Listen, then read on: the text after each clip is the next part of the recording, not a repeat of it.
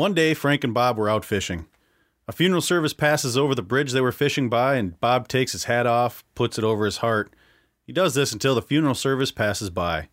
Frank then said, Gee, Bob, I didn't know you had it in you. Bob then replied, It's the least I could do. After all, I was married to her for 30 years. You're listening to the SmackDown Outdoors podcast.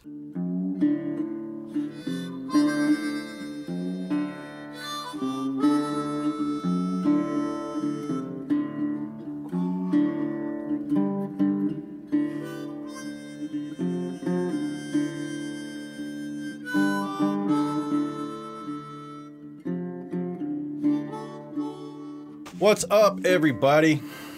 Episode number two, SmackDown Outdoors podcast. I'm your host, Doug Glimmervine, and today we have a very special guest, Mr. Hot Pants himself. Oh, we're going to get to that later. Kyle Manifeld, or is it Manteuffel? I never know how you say your name. Manifel. Manifel? Yep. Man who fell?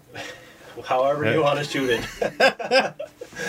Anyways, Kyle's just a buddy of mine. We fish uh, against each other in the AIM Weekend Walleye Series. Uh, we fished together. Well, we fished together only once. We're gonna change that next year, though. Hopefully. Yeah. So today we don't really have a, I don't know, a format, a theme. Kyle just came over, and we're just gonna talk about whatever. Really, I got some f- stories on the the old computer. We'll talk about a little bit, and then whatever else we reach. So it really doesn't matter. Probably best that way though. Probably, yeah. Well, yeah. well, last week uh, I had Greg on. It was kind of, you know, it was different because it's like he owns a bait shop. So let's talk about bait. You know, this one, you know, you're just fishermen and fish tournaments. So, Yep. and I'm in the same boat. It really doesn't matter.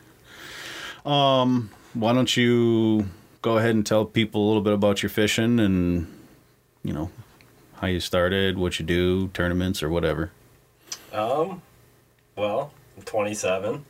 I started fishing when I was probably I don't know three years old or whenever I could grab a rod.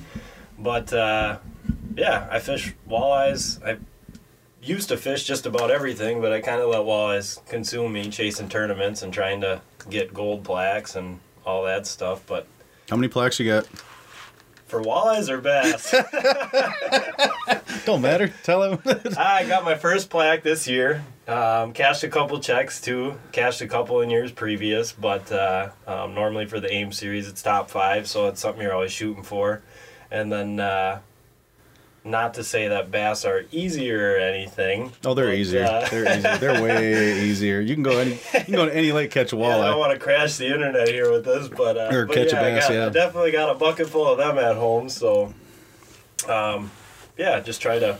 The walleyes are just so unpredictable with everything they do. One day, um, you could have forty pounds for your best five, Yeah. as most pre-fish tends to go, and then the next day you might have twenty-five pounds. Right. Oh yeah, I know all about it. Hold on, I gotta check something. Ah, I knew it. There we go. All right, you'll probably be heard easier now. Hopefully, everybody heard that first part. Yeah, if not, oh well. so, anyways, bass are are definitely not on my agenda anymore, but uh, but the walleye have been, and uh, this year it seems like every weekend from April up until last weekend, maybe minus three weekends, one for a bachelor party, one for work, and um, one for a wedding, were uh, spent either pre-fishing or or fishing a tournament or doing a guide trip or a charity event or, or something fishing with vets I try to do all of those that I can and You were definitely busy this year. It's Yeah. like, what are you doing this weekend? Well, I'm fishing this. I'm fishing that. I'm fi- good lord. And here I am going. Oh, okay. Wish I could fish that much. yeah yeah it uh, I definitely put a few miles on the truck going from South Dakota Lake of Woods down to you know the Mississippi and then we went up to St. Louis which was fun Yeah, that was a good time. Yeah, that was you know going up there. It was cool because it was you know I had a goal, catch a fish, just catch a fish on a new body of water. That's my goal every time I go somewhere. You know, like I went to Superior with Rosemore, and I wanted to catch a fish, and well, we I don't know what did we catch that day? Probably 13, 14 walleye. yeah I don't know we we wasn't got a like- bunch of them but just Yeah. not not Yeah. the big ones that It's all right. we're catching the year before, but uh, it's always nice when you can go to a place that you've only fished maybe two weekends and then no pre-fishing, no information. Just hey, let's go up here and hop on the river, and boom, you. I mean, Yeah. pull out a bunch of fish. So Well, it's funny because you get guys that like, you know, they like guys get into tournament fishing. I think a lot of them do because it's like, well, I can go to Mille Lacs and I can catch, you know, a bunch of twenty-four inch fish all the, you know, all day long every day. Okay, yeah. Well, first of all, it's Mille Lacs. Secondly, um, do that anywhere else you haven't been to. You know. Oh, yeah. Vermilion. It took you know me and my partner a week to figure it out, and we did well, but it took us a week to really figure out how to catch those fish right, you just you know tournament fishing is a whole nother level it's not just going out and catching fish Right. it's can you catch the five biggest fish or whatever your limit is on that day yeah, yeah, and it gets it gets a little crazy too between the different tournaments. Like with the aims, you got your five best fish, no slot, no nothing.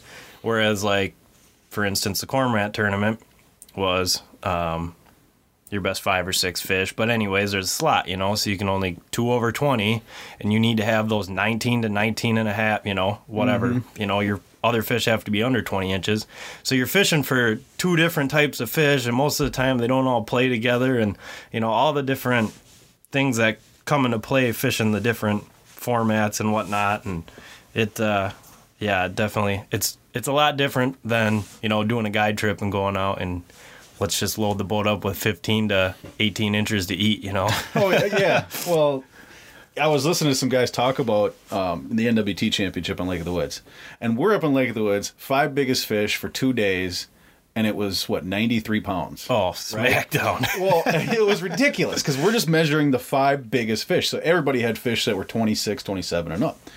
Well, then the NWT guys go and you look at the, if you just looked at the weights, you go, did they even catch a fish? Right. I mean, but they can only have one over 28 and everything else has to be under 19, 19 inches. oh, yeah. So, yeah, if you didn't catch an over that tournament, you were screwed. Oh, yeah. Well, but then you look at Drake, Drake Hurd, first day, um, I think he was in 15th or 14th place. I think he had like 14 pounds with just unders or something like Yeah. that. You know, it was in between 12 and 14, but he had the biggest bag with just unders, and it's like, holy Yeah, he crap, caught some you know? fat 19 or Oh, yeah. 18 and 18.9 inch fish. yeah, yeah, he was Yeah. he was catching the right ones. So I mean, just I mean, I don't then know. also- it only takes one fish. Oh, yeah. Max Wilson. I mean, he won it basically. I mean, he won it because he caught a lot of good unders, but he caught that one that wasn't it like thirty or something like that the last day. yeah, he caught just a giant the last day. So he, yeah, Well, and then to top it off, there was only two guys that actually caught their three overs, you know, Yep. three days in a row. Yep. And he was one of them, and yeah, I just happened to land the big one. And Yep, and that's that's probably the number. one. See, and that's the thing where it's you know we're I was just saying that I can go out and catch fish all day long. Well, can you consistently catch big fish? Oh yeah, know, that's what separates a tournament guy from an average guy. Yep. A lot of average guys get into tournaments and think that um, you know I can go out there and I can just find these big fish right. and you know it doesn't work out that way you got to be able to um you know find big fish all the time and that's what separates your tournament fishermen from guys that just fish tournaments Right, right. And once again, dependent on the series and you know what the slot is and if it's a live weight tournament and stuff, but especially with the aims, it's it's a whole different ball game catching those big fish and making sure, you know, like I had to retool myself. The first year I went out and uh, I fished the first event in Minnesota, which was 2014, um, on Ottertail.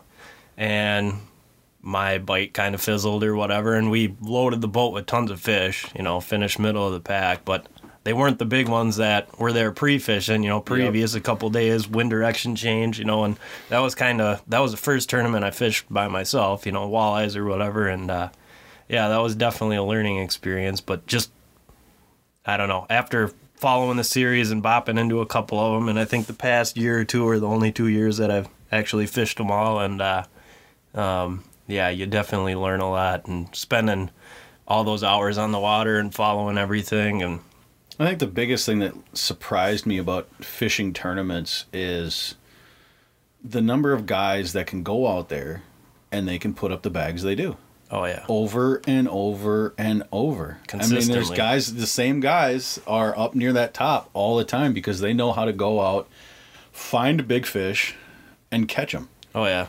And it just blew me away. I, I mean, the first couple of tournaments, I'm like, well, Jesus, you know, these same guys are catching all these giant fish, and I'm like, how in the world are they finding these things, and then catching them? Yep. You know, and I was a bass guy mostly going into a walleye series. Yeah, that makes a lot of sense, right? But yeah, turn it It was fun. I mean, I had a, I had a really fun three years fishing the entire circuit. I'm not going to fish the entire circuit anymore. I might fish a tournament here, a tournament there, depending on what lake it is and what my schedule is. But yeah, it's it's a it's a whole different breed of fishermen fishing tournaments, and you know, it and it's it's a full time job if you really want to be successful. Yep. You know, you look at all the guys that win our tournaments, and well, they're guides, you know, or they're they you know they got teams where half the teams out fishing all the time.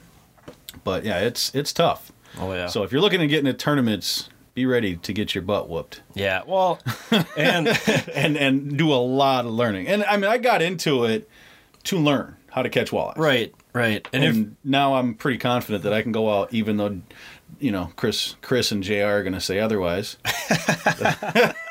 you know that I can go out and I can catch walleyes. Can I catch the biggest ones in the lake? Maybe one or two, but you know, fishing tournaments is a very, it's a really good way to learn how to catch fish. Yep. Regardless of size. Yep, and it's a it's a game of inches when you're out there too, because I've noticed on lakes and you know following everything. It's, I mean, literally sometimes depending on the situation, but the bite windows of these fish on some of these spots, especially during the times that we fish, you know, later in the year. I mean, they'll have a 15, 20 minute feeding window. And And if you and if you get frazzled, you know, which kind of happened to me every once in a while, and you start running and gunning and stuff. Oh, yeah. If you miss that feeding window, Yep. that bag you put up pre-fishing, well, good luck. Good Yeah. luck landing on one of six spots while they're feeding, you know, within that 4-hour period of time. It doesn't always work out that way and um, another thing is too, you know, if if people were out there looking to cut their teeth and blah blah blah, I know that I mean, me and you have talked about this at length, you know, throughout the years and I know Stephen P. he's he's talked about it. They label the AIMs as a working man series Yeah. and I'm gonna I'm gonna be quite upfront with the amount of money, the time, you know, the people you're competing against, everything else. The competition level is absolutely ridiculous. Everybody knows it. That is, I'm not dis. Not telling anybody not to fish that series, but that's not one you want to cut your teeth on to learn. Yeah, you know? I would definitely find a, you know, doing it all. Would I would I do it all again, knowing what I know now? Oof, I would have started out with more local bangers and not not dumped dumped Yep. it all in right away. I probably would have started out with some sort of like Wednesday night league, oh yeah, yep. you know, and and learned how to catch fish that way, and then jumped into the aim. Right. I'm glad I did it. and it's and it's not I'm, that I mean, the well, I'm, I'm really glad I did it because I've met a ton of good people. Oh, You know, yeah. I met you and your old man and everybody else. You know, whatever. right. and I had a ball. Right. You know, me and my partner, we had an absolute ball. You Oh, know, yeah. I mean, if we're not catching any fish, of course, of course, It's- it's you know, fun. not having fun, but you But know, it'll overall. be it'll be heartbreaking though if you you go in there and you think you know you're gonna go win the Olympics. Yeah, you know on, on your first on your first rodeo. Well, I mean, realistically, I mean, you've got the NWT, the MWC, the MTT, and AIM. Those are the four big, big tournament series. And a lot of the guys that fish the AIM, they fish the MTTs. Yep. They fish the MWCs, and they fish the NWT. I mean, hell, Oh, Brett yeah. King won an NWT event, which I want to get back to that just in a second. And then the next week, I think Yeah, we're fishing against him at Mille Lacs or Leech Lake. Yeah, it was so. Leech, yeah, we're you're you're definitely. It's a great tournament series. Right. I love the catch and release. Um, catch, record, release. It's basically just an inches tournament. It doesn't Yeah. matter if you catch a you know ten pound thirty incher or a two pound thirty incher. So it's a great tournament series as far as how it's run and the format. It's just if you're thinking of getting into it, I hope you know how to catch big fish consistently Yep. in eight hours. Well, and you know, maybe not everybody wants to go out there and you know thinks that they're gonna you know light it on fire and blah blah blah. And not to say the competition in your bar league, Wednesday night derbies and stuff aren't uh, as stiff because I mean you know as well as I do the locals on the lakes are always the toughest competition, no matter what. Otter tail. Oh, Otter tail with top Mississi- two? Mississippi River. Oh, Mississippi Can you River. go down Oh, to yeah. the river Oh, and yeah. place Well, the top if- ten without you know Yeah, nine you- of the locals? You know, And if you look at it, Otter tail was won literally by local guys that didn't fish any other tournament. Oh, yeah. I mean, Bill and Joe Smith of living down the street. Um, Leech Lake basically was Yep. won by locals. oh yeah, I mean, they, they fish that all the time. They guide and all that stuff all the time. Mille Lacs Lake, who won Mille Lacs? I can't even remember who won Mille Lacs. I think I was so pissed I just left. hollow on it. So Hollow, I don't, you know, I don't know him very, very well. I'll just is pretty much a local for Mille Lacs. No, no, No? he Okay. he travels all over. okay, and fishes everything. But I guarantee he knows Mille Lacs pretty darn well. You know, um, but yeah, it's it's the locals. They they yeah, you're Yep. fighting them too. Yep. you know, which is fine. You know, I think what they what I think what they need to do is if you fish one tournament, you fish minimum three tournaments. Period. Yeah, I mean, yeah, that that and could you- definitely. and you know, and then everybody you'd have to fish the championship. Like you have to at least pay for everything. yeah, I don't have. I wouldn't have a problem with that. right. And I know there were guys previous who had did that just in order to fish the championship. You know, pay for all their entry fees. Oh yeah, and yeah. Whatever. But I you mean, get the locals like the guys on Ottertail. They come in, they take their what eight or ten grand or whatever first place was, Yep. and they're gone. Boom, and they spent three hundred bucks to do it. Oh yeah. plus gas and whatever. But yeah, Right. they had a good payday Yep. for one day of fishing. Yep. Where the rest of us are spending, you know, well, I don't know. Yeah. not- I don't want to say how much I spent this year because Once again- once my again. accountant might get mad and she might start throwing pa- pots and pans at Yeah. me. Hopefully she's not listening. Yeah, but yeah, it's a it, and you know, and, and that's the thing with you know going from your, you know, Wednesday night league, where you're throwing in I don't know what twenty five bucks right. You got to aim series three hundred for the entry fee. you got less invested. gas, travel time, Right. bait. You know, I mean, it's a it's an expensive to fish any tournament series. Right. I mean, we, you know, we're sitting here complaining, you know, oh, three hundred bucks, and you know, da da da. NWT's what fifteen hundred for a boater, for a Fifteen captain? hundred. Yeah, fifteen hundred just to sign the paper. Yeah, fifteen hundred bucks to get to take your boat down there and fish. And it's like five hundred, isn't it, for a co, or is it three fifty? I think it's four or three fifty, Yeah. but when you look at that too, though, like they give out a lot more money. yeah, you're you're playing for but a that's ton a, of money. Fifteen hundred bucks, and that's a lot of money. So Right. you know, it's not that bad, but yeah, if you're looking to get into tournament fishing, start local, start small. grassroots, work your way Yeah. up, and then once again, you know, it's it's not necessarily about the or, competition or even because or even just pick one tournament. You know, if like Yeah. if you know if you if you're a guy that knows Mille Lacs and you really know Mille Lacs and you really think you can catch big fish out there, do one. Get Yep. your foot in the water, or even an MWC or an MTT or whatever. But you know, start one, and then work your way into it. Yep. Unless you got a bunch of money to throw around, and in that case, um, I'm always looking for advertisers on the SmackDown Outdoors podcast. Or potential sponsors. One, yeah, one or the other. sponsors. You know, I got plenty of room on my new boat coming. I can have some stickers. All you know, your sticker on it. Oh yeah. I don't know, but yeah, I'm I'm glad that you know I did it. I am. I'll fish. You know, I'll fish some aims in the future. I'm just not going to fish the whole circuit. It just took way too much time away from other things. I missed like a half a dozen different events this year for charity and different little tournaments I've wanted to fish in, and it was just a lot of time, a lot of money, a lot of you know.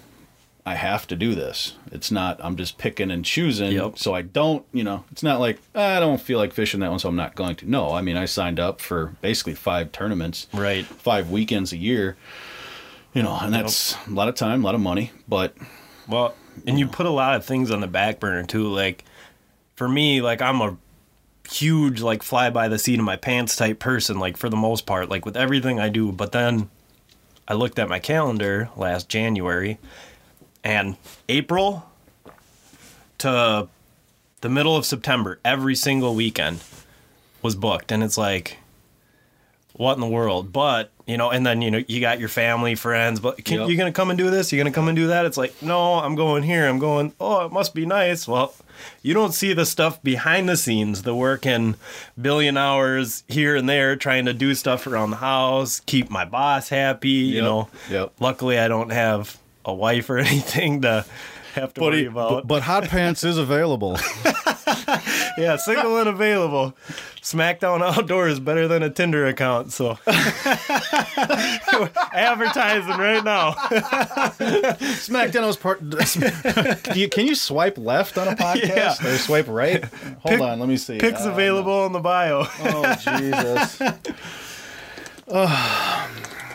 ladies, send all DMs to SmackDown Outdoors Podcast at hotpants.com. yeah, discount code twenty percent off hot pants. All right, so since we're on the on the hot pants thing, so we asked for people to, you know, ask a question or whatever, and we had a certain question from a lovely lady who works for the AIM Weekend Walleye Series, taking pictures and helping out and whatnot, and uh, she wanted to know what it feels like to be called hot pants by the old ladies on the dock as you're driving by in the morning. How does that feel to be called hot pants?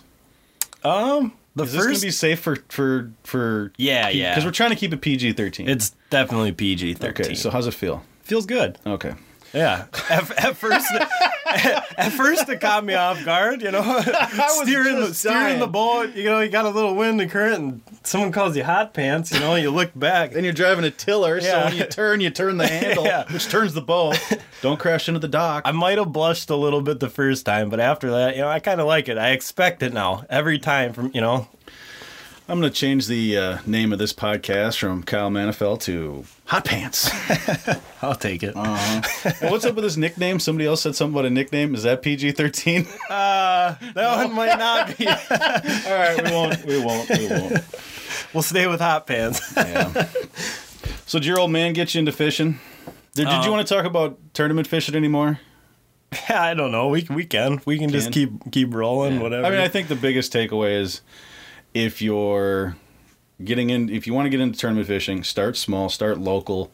If you want to fish a bigger circuit, try one, see how it goes. Yep. Do try to do it on a body of water that you a either have time to go w- literally fish a week to get used to it, to figure out the fish, or a body of water you fish all the time. yeah, anyway. some some you're comfortable with, and then another thing is too like be comfortable with your partner. You know, I mean, make make sure you know maybe it's a buddy that you fished with before, and a, like Yep. one thing that I kind of lost lost a little bit of sight of, um, is having fun. Yeah. Like, I mean, I don't get me wrong. I always have fun when I'm in the boat. I always love learning. I'm so meticulous with everything that I do and try to pay attention to. But sometimes, you know what? You just need to go out there and literally just not Just- worry about paying attention. fishing. Just literally go fishing Yep. because when you get so in a like like a tournament mindset, everything has to be ready. You know, it starts from the day I unpack on Sunday and go to bed and start repacking on Monday and every I mean my whole week is has been revolving around tournament fishing, you know, all summer long and, you know, or whatever the next trip is going to be, studying maps, doing everything, lists, you know, and you kind of lose sight of just having fun. You know, that's like when we when we broke away for the for the day before a wedding, you know, we just went up there and just had fun. There was no pre-fishing. There was nothing. You know, half the rods were rigged. It was just screw it. We're going fishing, Yep. and this is what we're gonna do.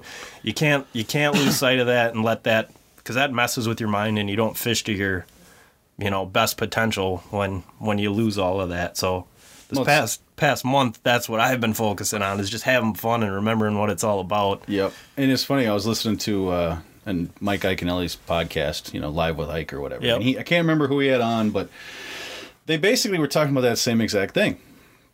You know, he said, you know, I you start out great pre-fishing, you know, you get out there three or four, five days before, and you start out great pre-fishing, and then as you go and you start catching fish and you start figuring things out, and come tournament day, you're not free. You're not thinking free. You're stressed. You're so you're thinking about things too much instead of just fishing free. Yep. Because what happened was is I think he it was it, he won this guy won a tournament. Basically, he signed up like the day before, and he barely got any pre fish. He just kind of went out and just figured it out on the fly. Right. So he was fishing free. So yeah, it's if you can just stay loose, have fun, just basically just go fishing Yep. You're gonna do almost as well as if you took it so serious and Yep. so meticulous and and Yep. not not that you can't you know be scientific about it Right. because you know you have to be You know, if you find a spot, why did they bite? You know, this, that, and the other. But just don't stress out about it. Yeah, You know, try yeah. Not try to keep that weight off your shoulders. Right. And just go have fun. Yeah, don't lose sight of what originally brought you to the dance. You know, you don't Mm-hmm. want to. Yep. Yeah, you go up pre-fishing. It's like, oh, I caught forty pounds, and we weren't even trying. Right. Okay. Yeah. Well, you can think about why, how you caught him, why you caught him, maybe blah blah blah blah. Yep. But just go back out and just go catch another forty pounds. Oh yeah, and then when conditions change and stuff, don't sit there and beat yourself up over. Like one of the biggest things is, oh, the fish aren't going here. They're they're not going on A B C D. You have you have a, line a line drawn in the sand, and you're trying to fish all those spots and fish from a certain way and do these certain things because that's what worked previous. Well, when the conditions change, just go fishing. That's I mean, you you always gotta you know remember all the little details, but sometimes it's just shooting from the hip that gets you gets you a check. Oh yeah. well, I'll get you a check. So you start catching fish, even if they're small. If you're not Right, You you know, always- I mean, we I'd call it ice fishing. Yep. I'd turn to my partner and go, "Hey, I'm going ice fishing." And basically, what that meant was because ice fishermen will literally try anything to put fish topside. Oh yeah. We're hot dogs on tip ups, right? I mean, it works. It works. I suppose. But, Maybe we'll yeah, try that I mean, next year. If we're not catching anything, I will throw down something that literally doesn't make sense for whatever I'm fishing for.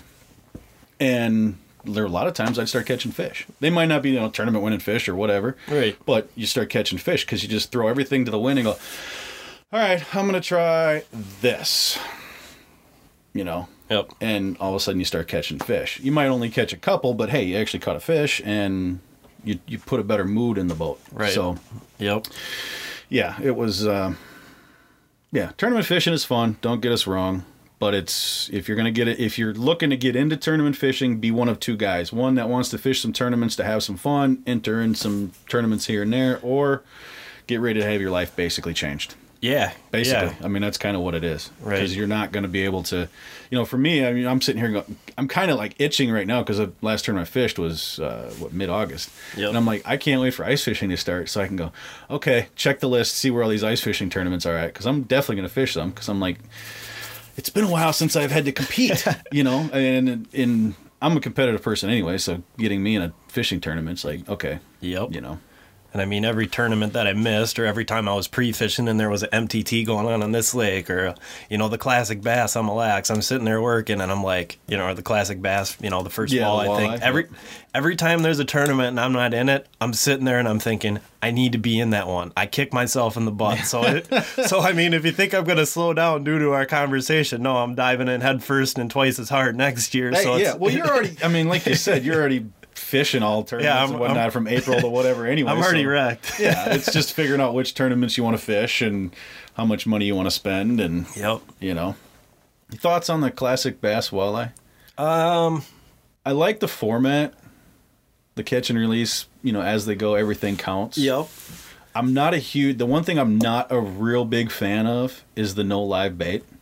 Yeah. I well. I don't know how that's going to work. I've heard a billion different theories on this, and don't get me wrong, like I, I love fishing with artificials, but I mean, I a six six and a half to seven and a half inch chub. You can't Lindy imitate rig a creek there's chub yeah, or, a red tail. Yeah, you No, can't. I, I love that, but I, I get like people say it's holding the sport of walleye fishing back. You know, from the PWT days, RCL, FL, everyone's like, well, they don't get the back and like the bass because you can't. I've heard it a billion times. You can't put a night crawler and a leech and a creek chub on your jersey. yeah. Well, at But the what catches fish? yeah, at the end of the day, it's it's a little bit different of a game, you know. So Yeah. I don't think you should limit someone. Um, but I mean, either way, it's it is what it is. I I don't know about the unlimited fish thing because it kind of changes the aspect once again.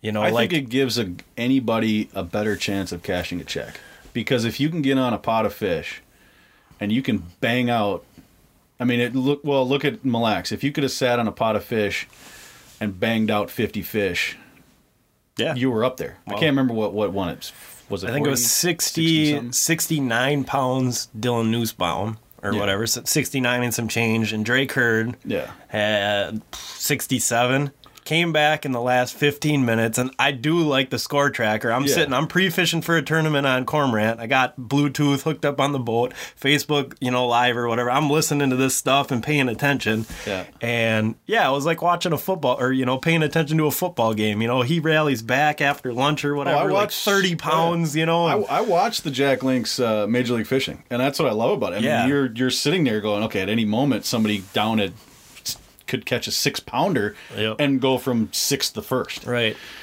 I Fishing it would be a little different, though. I Well- mean, that, that might not be. When I talked to him about fishing it, um, I asked him, I go, so how much does it mess with your head to have the guy in your boat, the ref in your boat, constantly going?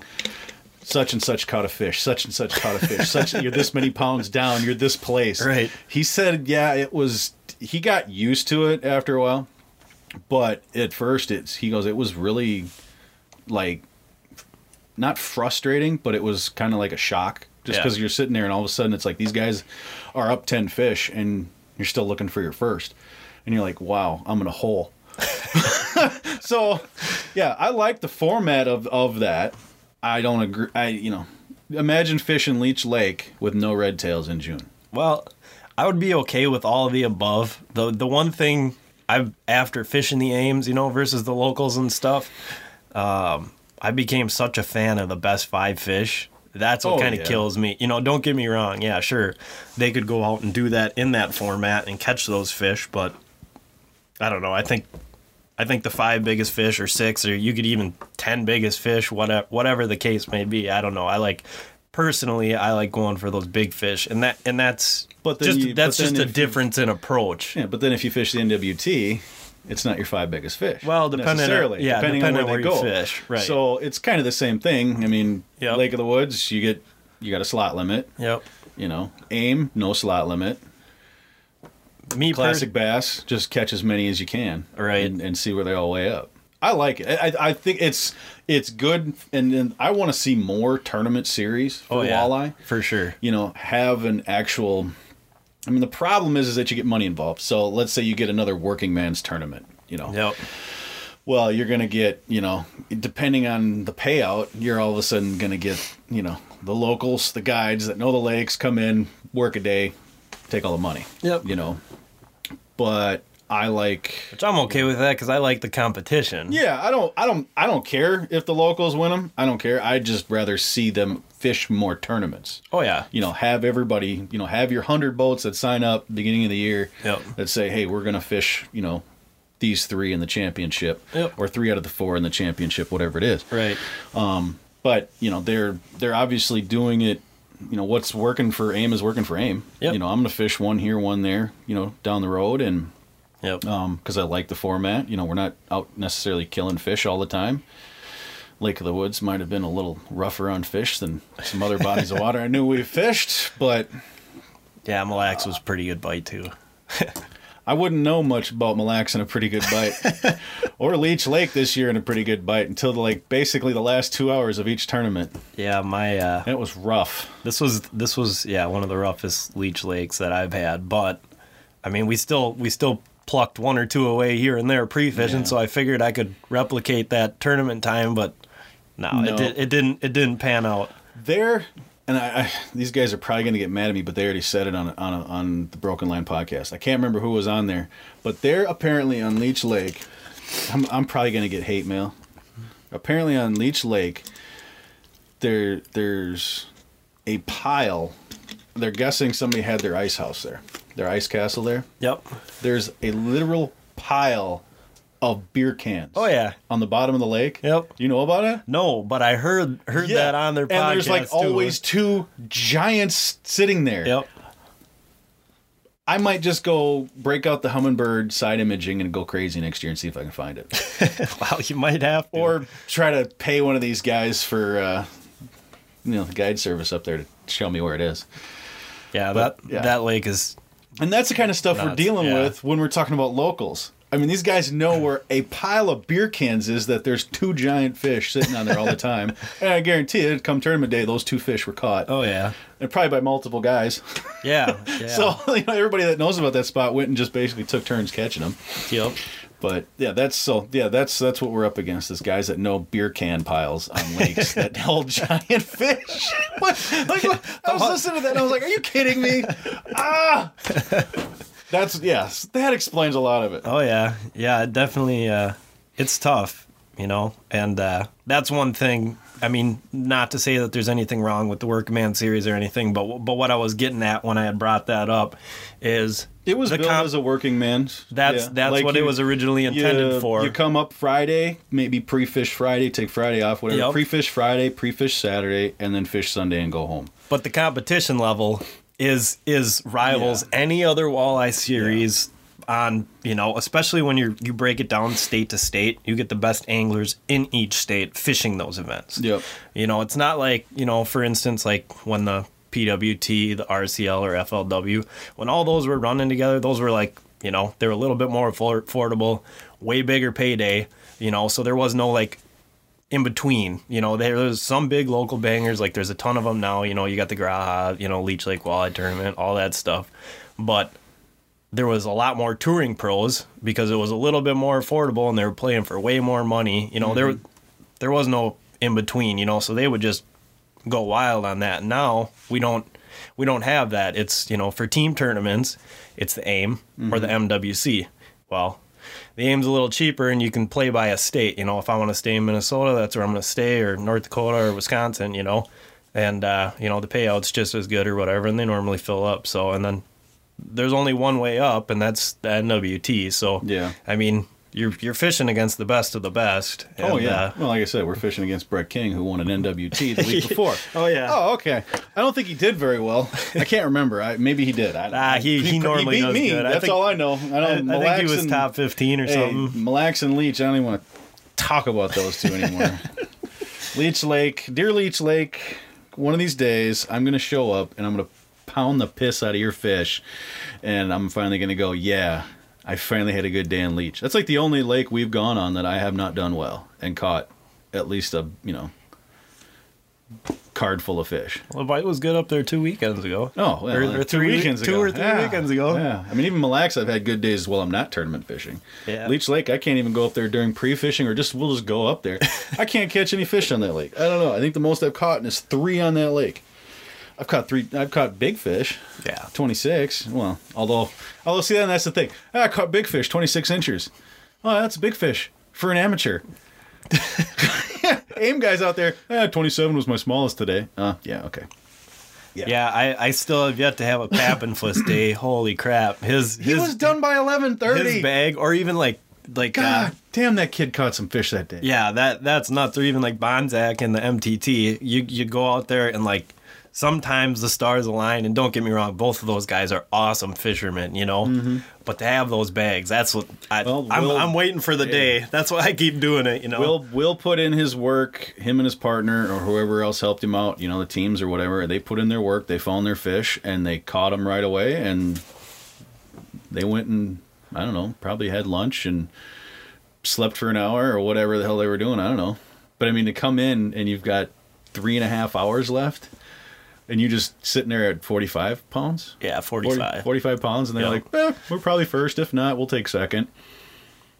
I mean, Jesus. Yep. It's Yeah, crazy. I'd be content with that too. It's pretty hard. Well, I've- I pretty told- hard to upgrade I, that. I told my partner the day we reach 40 pounds, if we get 40 pounds, we're done. We're going in. I don't care what tournament it is. I don't care where we're fishing. We reach 40 pounds, we are going in for the day because, yeah, we never reached 40 pounds. So we always fish till three. I'd I'd be out there clawing to death for fifty if that's the case. Trying to set the, set the AIM world record. uh, 50, was it 55 in one day?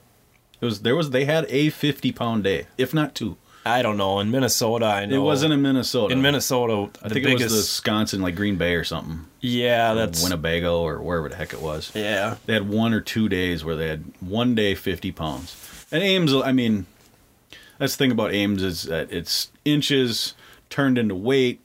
So that 50 pounds could have been 30 pounds real because Right. they're skinnies. Right. Or it could have been 60 pounds because they were all chubs. Yep, and then the different different series that do that too. You know, a lot of them have kind of adopted that. You know, they they use different obviously weight conversions too. So Yeah, like a 42, a 42 on the MTT is like a 49 in the AIMs Yep, or yep. what, you know. Well, that's one thing that actually the whole catch and release thing on on Mille Lacs has done. That's I think good is the catching and releasing in the different tournament series. Oh, yeah. the classic bass, the MTTs. So now it's there's not really an excuse to do weigh-ins anymore. Yep. You know, to go come back and hold these big fish up and go, oh, look at these. Well, Right. yeah, okay, cool. Well, a lot of people just like the spectator side of it, and you know, like the NWT. I get why they do it; they draw a crowd. Yeah. You know, and th- but and then some of these local tournaments too, like you got the radio show tournament on Otter Tail They come into Zorbaz. You know, everyone's got their big bags of fish. There's tons of people spread out. Like I get the spectator side of it. You know, especially bringing people into a business. They're spending money. You know, but uh, But like as fishermen, I I, I don't like that. And as outdoorsmen who are supposed to be the ultimate con- conservationists Yep. and saving wildlife, there's a lot of fish that die because we bring them up to scales. right. Well, either that or. You Which know, they don't always they don't go to waste. I mean, they'll get cut up in food shells Yep. or something. Some you can take home. Yep, and I think you know after July, most tournaments to DNR or it's a date in June, I believe. Uh, the DNR will mandate it, you know, a kilt tournament or whatever, so all the fish get killed. Yeah. You know, and I don't. I, And it, like I mean, that. depending on the lake, I don't have a problem with it because sometimes, like, if they were to say you can have a kill tournament on Mille Lacs tomorrow, anything over 26 goes, I would not have a problem because there's way too many big fish in that lake. yeah, there's there's definitely a lot. But of, that's a, a lot rarity. of a That's lot of rarity. theories on that Yeah. lake and, Yeah. and this Well- and that. But but they do need to thin some of those bigger fish, regardless of where you stand on anything else. Just because. Um, big fish eat more food, and if they're trying to grow the population of walleyes in that lake, you would want to make sure that the small walleyes that need to grow get enough food. And when you've got you know a hundred big fish and a thousand little fish, those hundred big fish are going to eat more than a thousand little fish. Perfect. So Perfectly some of those answered. hundred big fish gotta go. Yep. yep. So the you know, and it pissed me off when they, I think it was 28 inch on during the winter was their limit or their their slot. Yep. I think it was 28. Yep. Um, how about make it 26? Because 26 is it's in my uh, opinion and people I've talked to 26, 25, whatever. That's kind of that's that size where the reproduction isn't as good. Yep. Yeah. You, And I don't want to get into the whole Mille Lacs thing, Right. but since we're on the subject, Yeah, let no. me take a 26 inch walleye, and I'm only kind of sort of salty because I, I mean, I'm not because I caught it the week after closure, but I caught a 27 and a half, which was my personal best, and even if it was open, and this thing was a slob. I mean, it's it's a slob. It was like 10, 10 or 12 pounds. We didn't, but I mean, it was huge. yeah. You know, 27 and a half. I should have been able to keep that fish Yep. you know, and especially because that thing probably I'm I, I will almost guarantee you that fish died Wow. because when I brought it up, hook was in the gullet. We did as quick as we could to get it out. Couldn't get it out. Ended up cutting it off. Took a picture and released it. I'll almost guarantee you that fish died, yeah. and it hurts to know that there's a 27 and a half inch floater underneath the ice, and there's nothing I can do. Yeah, yeah. And I know another thing too with Mille Lacs, you know, in a lot of these lakes, with the catch and release out there, a lot of these guys are going up there and pounding the hell out of them during August. Don't get me wrong, like Well, late July, I- August when it's hot as hell. yeah, it's hot. You're floating. bringing them, you're bringing them up quick from thirty something feet or whatever, and it's it's not good for the fish. There's a lot of dead fish out there, and people are you know throwing that all over all over the internet, Facebook and stuff. But Yep. Um, well, my buddy John put a put a video up. He had 15 or 16 all in a line. Yep. Yeah, you should you should definitely be able to keep some during that time specifically. Just do if if you're gonna fish it, I won't even I won't even fish it during that time just due to that. But If Yeah. they if they told me if you go fish Mille Lacs during July and August when it's hot, whatever date they want to put on it, you get two fish. Okay, if they're floaters. Now it's tough because how do they prove that you just didn't take them and put them in there? Yep. But it's one of those things where, you know, I should be able. If they said, you know, you get two fish in your boat and that's it, and you are literally done off the lake. Like that's it, done. You can't even fish anymore. Yep. I'd be fine with that. well, and in, can't- in it- those circumstances too, no live bait because a lot of these guys like there's an art to rigging. You know, don't get me wrong. One fish might be a little finicky, the next one might crush it, but if I look down their throat and see that hook you know, just the tip of it. If Mm-hmm. I can just just just see the eyelet, cut cut it. Yep. It's not worth a hook losing a fish. That thing Yeah. will, you know, Cut it. go away. Take your, if it's a big one, take a picture as quick as you can. Get it in the know. water. Yeah. Don't don't If worry If you know about it's a big one, tell your buddy to get the camera ready. Yep. Get Don't, in the boat, don't worry about losing a jig. Don't worry about No. losing a hook. I mean, I I have a couple hundred snells that'll go through easily during the summer because I'll just I'll snip them. It ain't worth it, you know. Yeah, you, get the beads back. Whatever. Who cares about your hook? You can buy a pack cents of worth hooks. of hook and line. Who you know. cares? Yeah. There's a lot of. I mean, you know, there's a lot of. You know, well, I can't remember which tournament we were fishing, but there was a, a normal guy. I don't know if it was. It was. Was it Mille Lacs? It might have been Mille Lacs. Yeah, because it was Mille Lacs catch and release, and we're fishing tournament, and there's a normal guy, just your citizen out fishing, and I see him catch. I don't know. We'll say 16 incher. He takes it, throws it up, flips it up, five feet in the air, and boom, back down. And I sat there and I watched, and next thing you know, belly side up. Oh yeah. You know. Yeah, and then take God, you know, people just being on the water. It's it's hard to explain, you know, especially over this. You know, you can look at a billion videos and stuff, but unless you're in the boat with someone, like YouTube doesn't always do it justice. You, you really got to have a feel on things. Like, for instance, the hook. You know, if I see it I, I know when I can get it out. You know, you can slide the pliers in through the gills and literally just flip it and it, it'll it'll pop right out and blah blah blah. It doesn't doesn't mean nothing due to sound right now, but it but if you were in the boat and you could see it, you know, that's there's proper ways to do things and there's tiny little steps or or things that are occurring, you know. You should never have to yank something out. It, No. sh- it should be easy. Yeah. And then If you have to pull it out, just cut it off. yeah, it's uh yeah, yeah. And if it's a crankbait, cut off the hooks. Cut the trebles. Save your bait. I mean, you don't want to get the you want to get the, the body of the crankbait out Right. of the fish. Yep. You know, keep a keep a good set of. Uh, Generally, you know, those are cutters. relatively relatively easy. Yeah, they but- typically don't engulf the whole thing. But if you're you know running like a number five, that's a pretty small one, and you get you know get some aggressive fish. oh yeah. You know, but keep some nice side cutters. Cut the trebles off, and then you know get your bait out and put the fish back. Yep.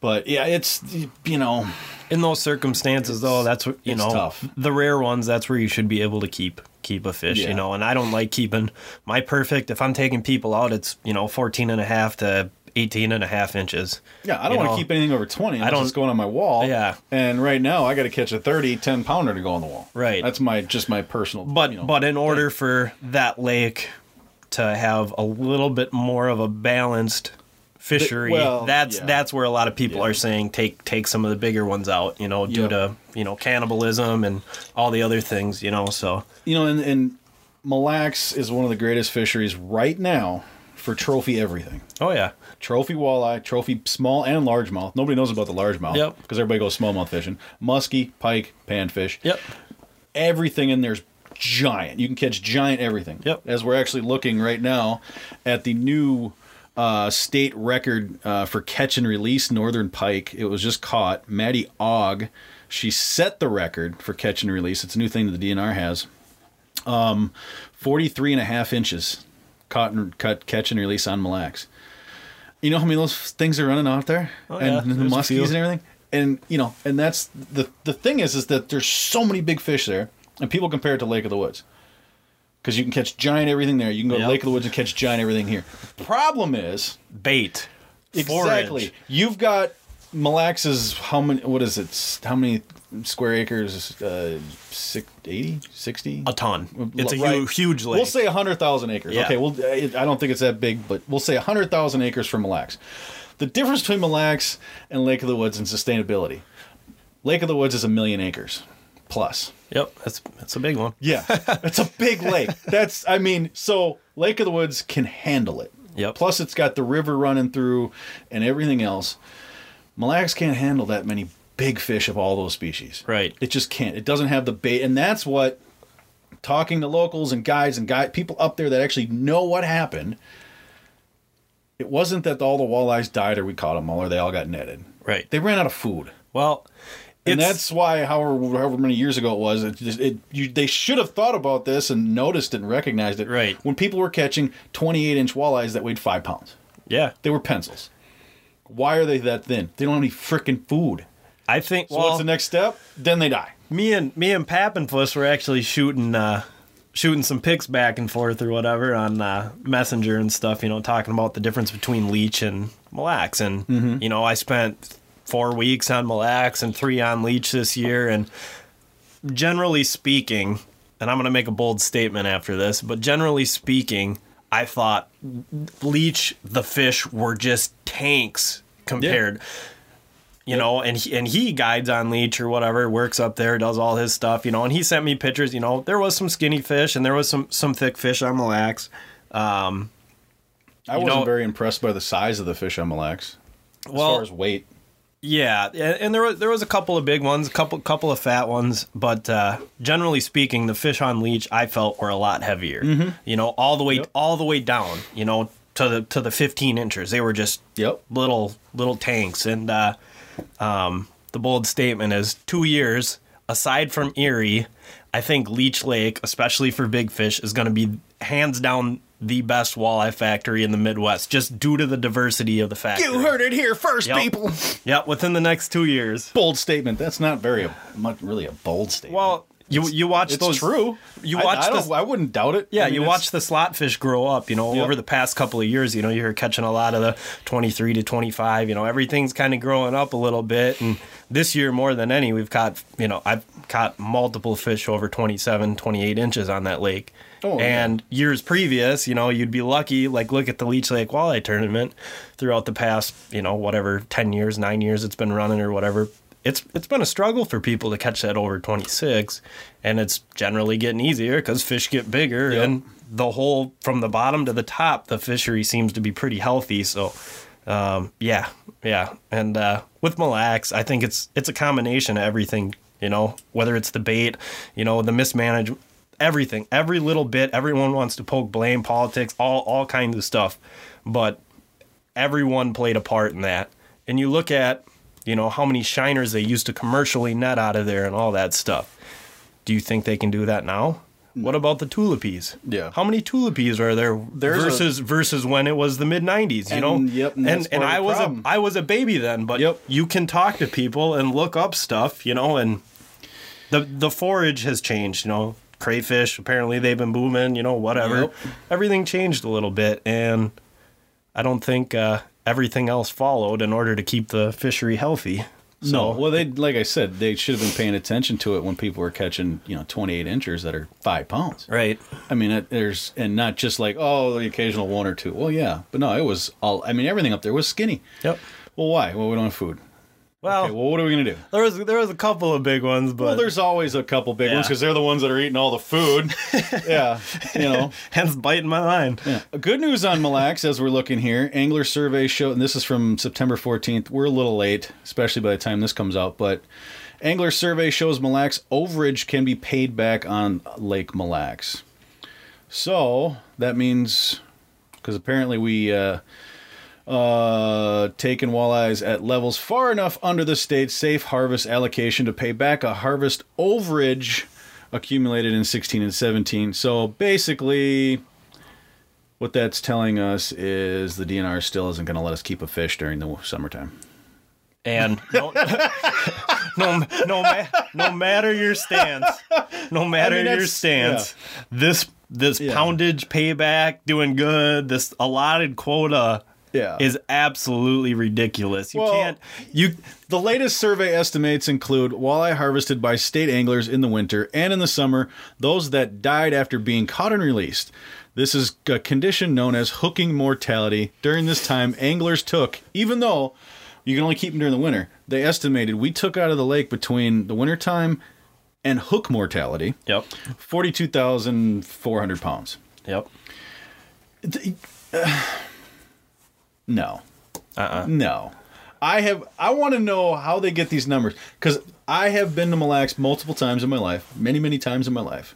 And not once, especially since this whole thing Mille Lacs collapsed. Yep. Not once have I ever been asked by a DNR guy, "How many walleye did you catch today?" No, no. I talk about asked- the smallie fishing. I've been asked once. I've been asked once after walleye season closed during the winter if we caught any pike because Yeah. we tip up pike fishing. But I've never once been asked how many walleye I caught. And everybody I've have you ever been asked since this whole thing? Oh, I've, I've been asked about smallmouth, but Yeah. that's that's about it. I have not found one person that's been asked how many walleye did you catch. So where are they getting their numbers? Yeah. They're just guesstimating that we're out there catching fish. How do you do that? You Uh, can't. Yeah, no clue. It's Yeah. it's a goofy system. It's Yeah. it's uh, smoke and mirrors, as they say. You know. It's just, Well, I mean, the biggest problem is it's politics. It's St. Paul, and we're not going to get too deep into the politics of it. But that's the number one problem with Mille Lacs. It's politics. right. I mean, Well- it's, no matter which side of this you sit on, I don't care if you know who you are, or what you do, or how you get the fish out of the lake. We'll Yeah. just say it's politics, and that's the problem. Yeah, well, no one no one can sit down and have a civil conversation with each other. You know that goes Right. to problems with ev- with everything in the world nowadays. Mm-hmm. Everyone has their stance, and they are not wrong. And Oh, they yeah. and they will go to the nth degree just just to stand on one side or the other, and Mm-hmm. you you can't have that, you know. And then uh, you know a lot of people like to bash the DNR too. I'm sure a lot of those local DNR agents who actually know what's going on, Yeah. they might not be able It's, to voice it's not the COs. yeah, it's they- not the they guys. Might, it's they not might the not be able to voice Yeah. their opinion to every Tom, Dick, No. and Harry at the boat landing, but. They're not in control either. This is Yeah. this it's comes not old down green from pants that's writing you a ticket because Yeah. you got six walleyes instead of five or whatever. Right. You know, it's the it's St. Paul. It's people that it's people that haven't seen a body of water or seen the woods in a decade, if ever, are making decisions. Yep. Well, and then they try to play peacemaker between a bunch of different people. Yeah. And that that doesn't always work. Was you know, you need to be a pun? No, but it could be. Take it how you Well, want it. yeah. No, I, I get it. Yeah, it's. Uh, I don't know. I'm actually. I might have. Uh, I'm. I've been talking with uh, Steve Johnson from Portside, Yeah. and he wants to do a podcast. Gonna Yeah. podcast. That's going to be an interesting one. Oh yeah. He, The thing uh, about him though is he states facts. Yeah. He'll give his opinion, but he'll state oh, yeah, facts. If you want someone who uh, so, yeah, follow Johnson's Portside on Facebook if you want to know all you can about Yeah. Mille Lacs and some of the things that aren't being exactly told to us freely by St. Right. Paul. and he'll let out a little disclaimer when he gets political, so don't Oh, yeah, worry about he'll that. So, you. so he does. So don't Yeah. jump into the end of one of his videos. Yeah, don't go to And the it- end. Yeah, start at the it- beginning, and then he'll let you know halfway Right. through it's about to get political. Yeah. So, but but he is definitely one person who understands. You know, being. On, I believe he sits on the GLIFWC or whatever, or deals. He deals with all the different, yeah. yeah. But but he'll sit there and he'll describe how the quota system works and and and whatnot. Yeah, he's he's very factual with all of his information and Yeah, and he'll give you his opinion, but at least he's not going, "Oh, well, this is how this is, this is how this Right. is, this is fact." Well, if he if it's facts, it's actual facts. yep. It's, it's things that you can find on your own and read. But I don't know enough about Mille Lacs. I don't want to get all. It's a good fishery though. Get up there. Oh God, yeah. Get up there. The problem though is like when people like you- I'm scrolling through Facebook, and I'll see somebody that I know is like, yeah, they go fishing, but they're not a like a serious fisherman. Like they're going because their buddy's going and their Yep. buddy's got all the boat, or they're going to launch, and they're holding up the 27 incher. And they're like, oh yeah, look at this, you know, badass. And it's like, oh, you caught it in a Mille Lacs. Good for you. now go do that on Minnetonka or Oh. Medicine or Leech or anywhere else. yeah. Kind of the same way about Lake of the Woods. I mean, you got to find the big fish and you got to catch them. Yep. But, you know, Mille Lacs, I'm not. I mean, we went out there last year. Was it last year, I think? And in three, four hours, we had five fish over 25 inches. Yep. Just dragging creek chubs, basically kind of around nowhere. Oh yeah. We were next to a reef. And it's like, oh, yeah, this is tough. Oh yeah. You know. But then, of course, tournament day this year. Oh, let's say bug bite, bug hatch, and this and that. Oh, yeah. Yeah. Yeah, but they're definitely hungry. I was like fishing with vets. We get up there, and uh, had two weekends at Leech, so I hadn't been back up there. Had to work, you know, couldn't pre-fish. It's like, well, I'm pretty confident. I spent four weeks in a row on the lake previous to Leech, you know, so I've been gone for a couple weeks. We're just gonna shoot from the hip, pull up, mark one nice arc. I'm like, oh, that's a biter, you know. Normally, when I say that, You know, it should be, but it mm-hmm. not always. Oh, yeah. Sure as shit. John over here. Boom! 27 and a half Nice. incher. Nice. Yeah, it's uh, a. Sucks when you have to follow that up for the rest of the day, though. Well, yeah, yeah. It's a finicky lake. yeah, it can be. They all are walleyes. It's just that's Well, just the way they are. They they can be on and they can be off, and you can hit them right within that the prime of their feeding window, and you know when they move up to structure or they're pulling off the side, you know wherever they're feeding, whenever they want to do it, they're they're gonna do it, and it's it's a rush. But I mean, it, it, Mille Lacs is. I think it. It's such a different lake though, because it's not like. I don't know. It just seems like when Mille Lacs is can go bad, it can go really bad, and you can just really suck it up. It's a hard lake for me to figure out. yeah, I, I mean, you know, that's.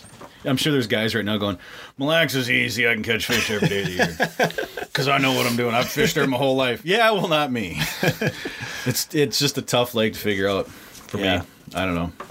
I do have one rock pile I can go catch fish on, as long as I have leeches. oh, there's a bunch of rocks Bobber, out there. bobber fish. I like that lake. rock pile, go catch fish. Works for me. Yep. All right, enough of that nonsense. Um, we already talked about that record pike. That was pretty cool. Yeah. 43 and a half inches. Oh yeah. And it's a new the DNR now for big fish like pike. Well, I don't. Did they, did they do it for everything? I think catch they're going to, but I don't. I don't think it's. I, think sturgeon, muskie, pike.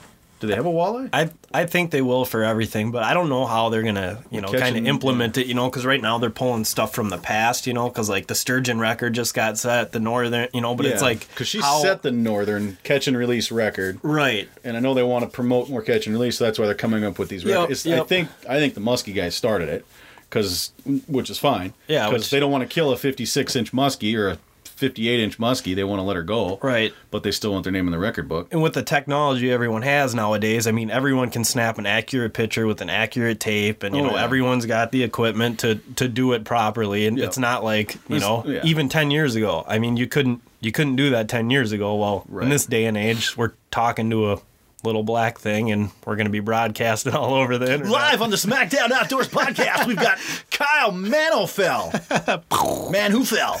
Man to fell. Man hot pants. Yeah, hot pants. Hot pants, Kyle, hot pants. yeah. No, yeah, I mean it's it's you know, I think it's cool that they're doing it. Um I actually sent in my first fish to the uh the Fishing Hall of Fame, Minnesota Fishing Hall of Fame Master Angler thing. Was it something out of the ordinary? No, it was just a walleye. Oh, okay. It was all right. the biggest. It was 27 or I don't know whatever. if you had something crazy, No. eel rock, No, it was just bass. Because a walleye, I think they need to rework their numbers or make certain lakes like Mille Lacs and Lake of the Woods ineligible. well, it's only 26 for a for a walleye. Okay. Yeah, I don't. I didn't know You spend a good but- if you want to get that. Okay, go spend some time on Mille Lacs or Lake of the Woods. You know, Oh yeah. so mine was on Lake of the Woods, and I'm like, ah, I'll send it in just because. Next year, what I'm gonna do is, if people don't know the the, the Fishing Hall of Fame, they've got the um, it's a catch and release, or you can harvest them too. It's two different things though, where you can send in your information. You caught a fish, you caught a 27 inch walleye, you send it in, and you get a certificate saying that you've got a master angler.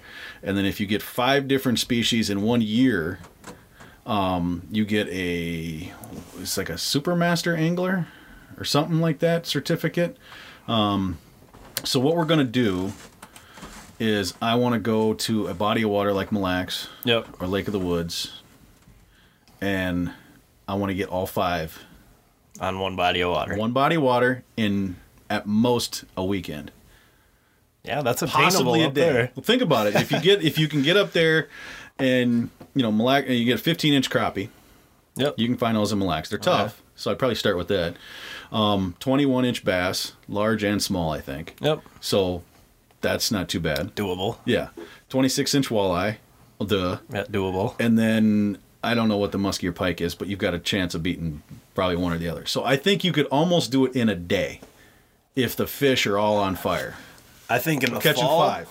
The fall. So master, master, super master angler award um, in a day. Oof. Yeah, that would be a tough. That would be a tough one though.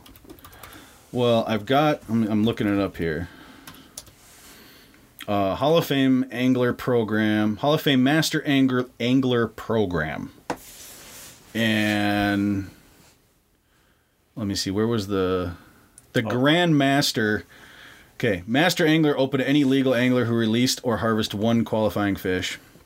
Expert, um, anyone who's done three of those. It's got to be three different species caught in the same year, and then the Grand Master is five fish that are master angler sized. They all have to be different fish, all in one year. And you're trying to do it in a day. I want to do it in a day. what?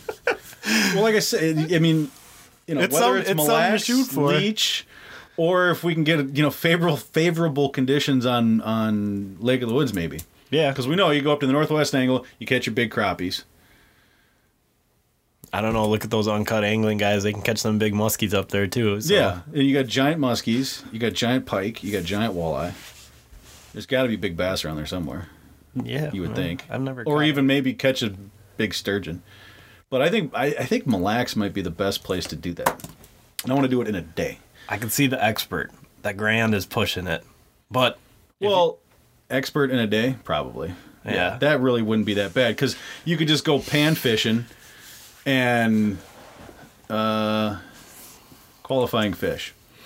Okay, so largemouth and smallmouth is 21, and a rock bass is 10. You could bang out three right there, yeah, I suppose. right? And bluegill's 11. That's gonna be tough. Yeah, that's that's. That one's tough. It's Well, funny how they you got. could probably do all of this on Big Stone too. That's that's one that's yeah, well, big stone. I know here. you can get a bl- uh, 11 inch bluegill. Well, yeah, white bass. For sure, I mean, yeah, well, that's bass, that's yeah. 16 though. I mean, Yeah. that's a pretty. But they're they're ton tons out so there. carp 34 Mm. 19 pound carp i've shot bigger carp than that Yeah, I don't think that the bow. considers you No. an angler. No. Master angler, he's holding it with his well, arrow. it's bow fishing it's bow fishing uh, black and white crappie 15 inches you can catch those in Mille Lacs. Yeah, there's multiple lakes that you could, you know, attempt to do this with the muskie. The nor- you know, you got muskie's only Vermilion. 46 a muskie is only 46 Only yeah ten thousand casts for one fish. it's not 10,000 casts anymore. See, the time would be to do to do this if you wanted the muskie on there or the northern, which is 35. 35. Yeah. That's, No, wait, that's silver northern, forty inches. That's good northern. Um, the time to do these two, the pike and the and the muskie, that'd be now. Dragging big suckers on Mille Lacs. Yeah.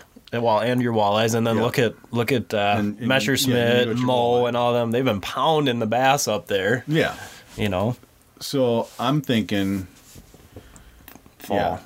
fall. I talked to Jake Rogers. I don't know if you know Jake Rogers. Okay, he wants to. He's in on it. He wants in on it. But yeah, 26 inch walleye and a 17 inch tullibee. I've caught in 17 inch tullibees on Mille Lacs before. I mean that's during the winter, so that'd be a little tougher.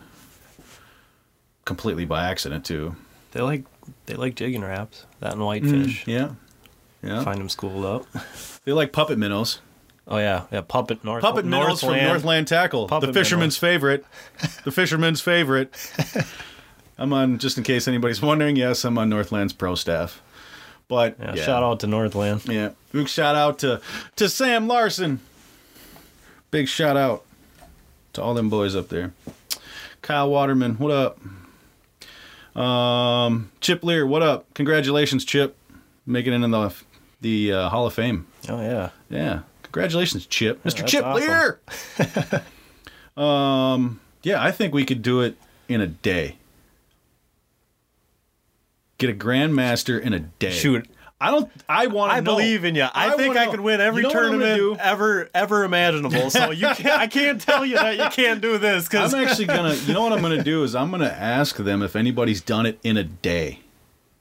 The Doug Master the Doug anglers. Glimmerveen Grand Angler. View latest grant. Uh, well, that's the master. I want to. I I'm very curious. I'll shoot him an email. Just yeah, I'm gonna I'm gonna contact them and see if anybody's done it in a day or at least a weekend or whatever. I'm gonna see if I can catch them the fastest that I can. What I'll do is I'll probably take a week off, start and just go for it. yeah. pre-fish for the the two day. Or- No, or- no, I don't. No, I don't. I'm not going to pre-fish it. No, I don't want to pre-fish it because that's that's dumb. Because then you'll catch all your big fish during pre-fish.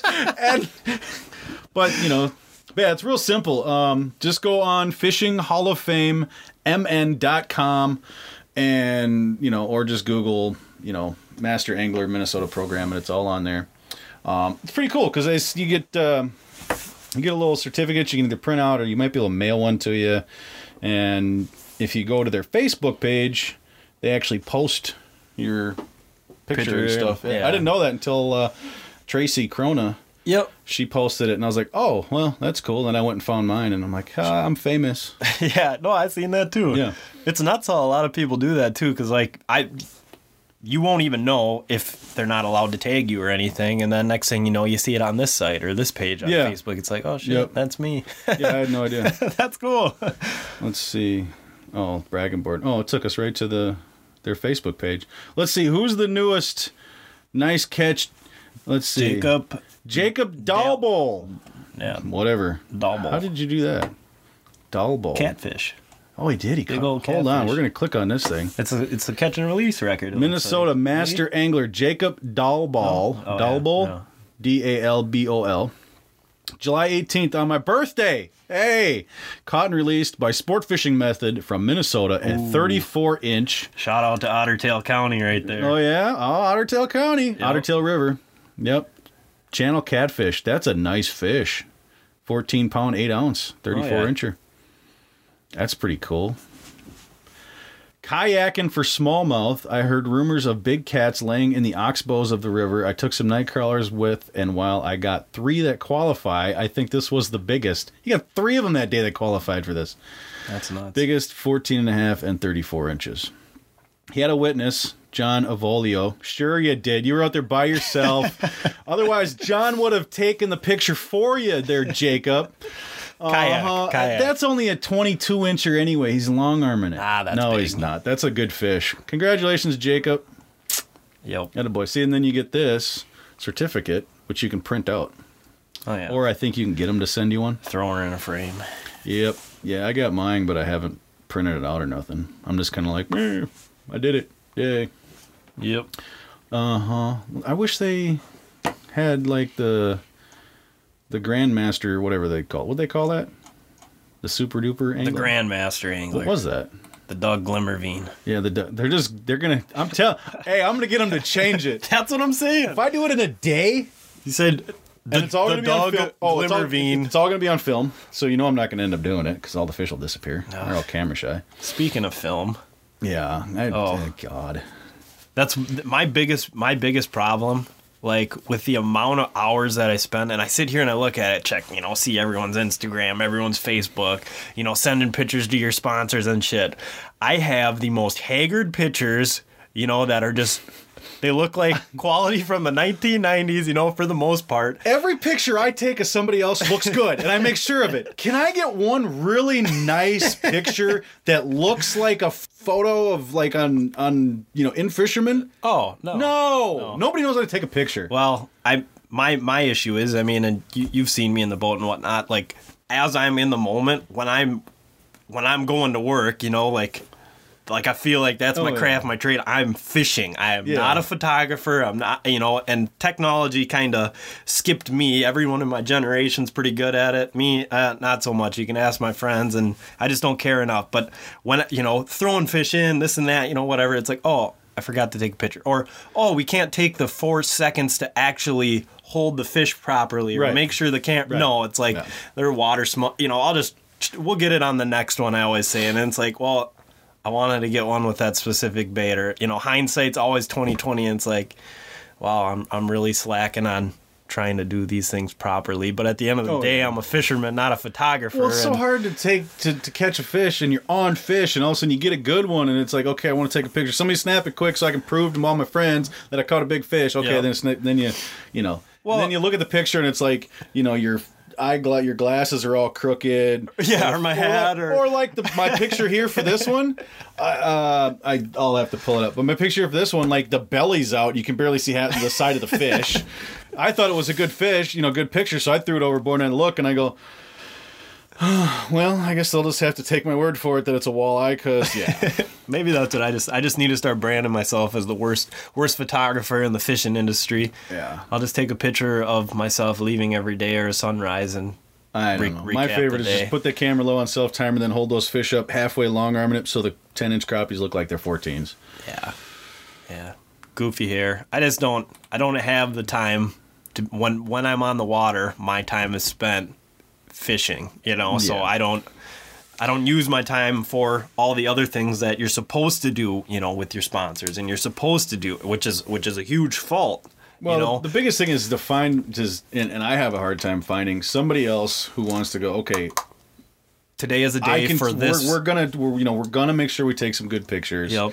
You know, are people that actually can take good pictures. right. You know, and that's turn your camera sideways, your phone sideways. take it the long way. Oh yeah.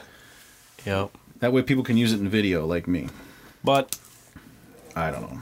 yeah, call me old school. I just, I just like going to catch some fish. I don't care about no Facebook and my tweeting and space face. I've been getting better. I've been getting a little better. yeah. My pictures still look jacked, but other than that, Well, we'll get out there and we'll actually. oh, we can give a We'll actually set up some cameras so when we do catch some fish, we can give a shout out to Kristen Day though. She at least makes me look pretty when Hey. I'm leaving every morning for the tournament. I'll tell you what. My favorite picture. that, hot pants. Oh, hot pants, they choose. Click.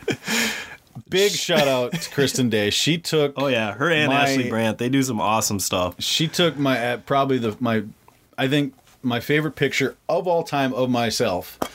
It was I think it was Lake of the Woods when uh, national anthem was playing, and we're in the boat. You know, we ain't kneeling. We're standing there. Yep. hats off during the national anthem. Awesome picture, favorite picture of me, I think of all time. Oh yeah. It was just phenomenal. Yeah. Um, other than actually my profile, my current profile picture, That's pretty good. that uh, Andy Walsh, I think it was Andy Walsh that oh, he, he made that? he added oh, the beard to my. That's my kindergarten picture, I know, that's awesome. and uh, yeah, Yeah, that's great. um, yeah. I don't know which picture he got the beard from though. Well, yeah. I don't know, but it, it, Back- it was phenomenal. Back to Kristen Day. That's though. why it's my pro. I don't think I can ever remove this as my profile picture now. with those pictures, that's something, you know, like as we're participating, you know, obviously we don't do that. She's capturing something from a different perspective. Like, Yep. you know, like my profile picture, for instance, it's me and my dad. I'm going to have that forever. Yeah. You know, Yeah. and I can't, you know, I can't take a selfie of us. You know, Right, I, can't, couldn't. I couldn't I can't take that edit picture, yeah. that. I so having people around that can take pictures. yeah, it's, Yeah. You, I appreciate it a lot, you know. And the problem is we don't have you know, me and you go fishing. What are we gonna do? Have a camera boat? Well, I mean, and I'm only as pretty as, you know, they make me, so that's I why she took it from far away, and you weren't really looking. Exactly. For Exactly. me, I was standing there in all my glory. I think I had my hand over my heart, or at least my hat. I don't know. Yeah. Yep. All right. Have you ever heard of magnet fishing? No. No. Uh-uh. YouTube it. What what is this? they take these magnets and these big magnets are like they're well they're not real big they're like the size of a baseball or whatever um but they go basically fishing for junk Oh. yeah Oh, but I did see the peacock bass. Did you see that one? No. Where they're catching the peacock bass through the sewer, and then largemouth No. bass through the sewer. Oh well, yeah, i've seen the the bass and the catfish peacock bass peacock bass. Where? And largemouth. I, I don't know. They were speaking English, so I'm assuming florida England. No. Um. oh like british you mean No. No. Here. It looked like it was here, but it's Oh. it's definitely not here. I think it was Brazil. oh Um. okay But yeah, they were they were well definitely let's see catching let's let's, let's peacock see. bass in a sewer. I don't know. peacock bass sewer i don't know Yep, that's Catch- it right one right there. here? Catching big fish in sewer. Monster Mike Monster fishing. Mike. All right, let's watch it. Oh, we're gonna have to listen to an ad first. Well, we don't we don't have to listen to anything. Well, hold on. I'm stopping traffic because I'm catching fish in the storm drain. Jamu, oh! oh! Yeah, yeah, yeah, yeah, yeah. Monster Mike, and you're watching Monster Mike Fishing. Yeah. Oh wait, no, that's not. That's a different guy. I Well, yeah, it's his little Okay, intro or whatever, but All right, let's skip past this. This one feels heavy. yeah, and he pull, you know, he'll hand line him up Oh, he's through. hand lining. well, he has a rod when he's fishing. He just pulled a peacock out of the sewer drain. Yeah. Where's that license plate? It looked like a Florida plate. Choked it too. How is? I don't know. I think they they're American. Well, yeah. I Uh, I think it's here because that license plate looks like it's from Florida. Yeah, looks Florida. Yeah. I dropped the bait down But how- But look, the water systems in Miami. The Okay, Miami, there you go. our storm Boom. drains. Look at this. I didn't even know they had, they had those in America. Nah, me neither. You learn something new every day. He just pulled a peacock bass out of the. Okay, now he's got a fishing pole. Yeah. And I'll Okay, watch. If Wait. you guys are, yeah, if you guys are listening to this, catching big fish in sewer, Monster Mike. Yep, YouTube it. Yeah, YouTube it. This guy's catching peacock bass out of the sewer. I've seen the like catfish and bass. There's literally cars driving Yeah. 10, 10 feet away from this dude, and he's got his six foot rod out there jigging in his This sewer is drain. hilarious. He's jigging peacock bass. He's in the kneeling sewer. down. It's- oh, oh. Like, is this is this even legal? I don't. I mean, I Ah, don't this see is why awesome, not. though. Oh, man. All right, come on, hurry up and catch one. You'd be Okay, he's amazed about to- at, he's about to at catch what, it. what lives in the. There he is, there he is. Oh, there he is. Oh, oh. Oh, Oh, it's, it's got a good bend in the rod. Oh, yeah. I think he breaks this one off. Oh no, Maybe. Oh, jeez, that's a big one. Yeah, look at him. No. What is it, a pea? I mean, there's all kind of pipes, and, and there's there's everything down there. So Well, I yeah. get- Oh, Oh, large you mouth. largemouth. That's a spotted bass. Oh, he's small. No, it's a largemouth. Smalled. Either way, green carp. right, so now I've seen it all. Yeah. Catching peacock bass in the sewer. Why can't we do cool stuff like that around here? All we catch in our sewers is bullheads. Yeah, there's there's some rats. I worked in the um, steam tunnels, you know, down at the U, and they connect with all the sewers. You know, they're oh, god. Oh you want to talk about some creatures?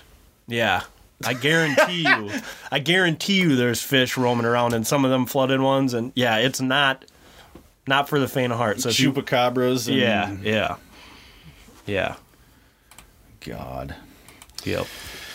Yeah. But anyway, so magnet fishing, like I was gonna say, what they do is they go buy these big magnets that are like um, 500 or 1,000 pound magnets, and then they just go to docks and whatnot. And well, actually, let me. There's Pull a better metal. one. Yeah, and they just pull up random stuff. I mean, like Oh. the, you know, they have the knife there, and um, there's one. This one here.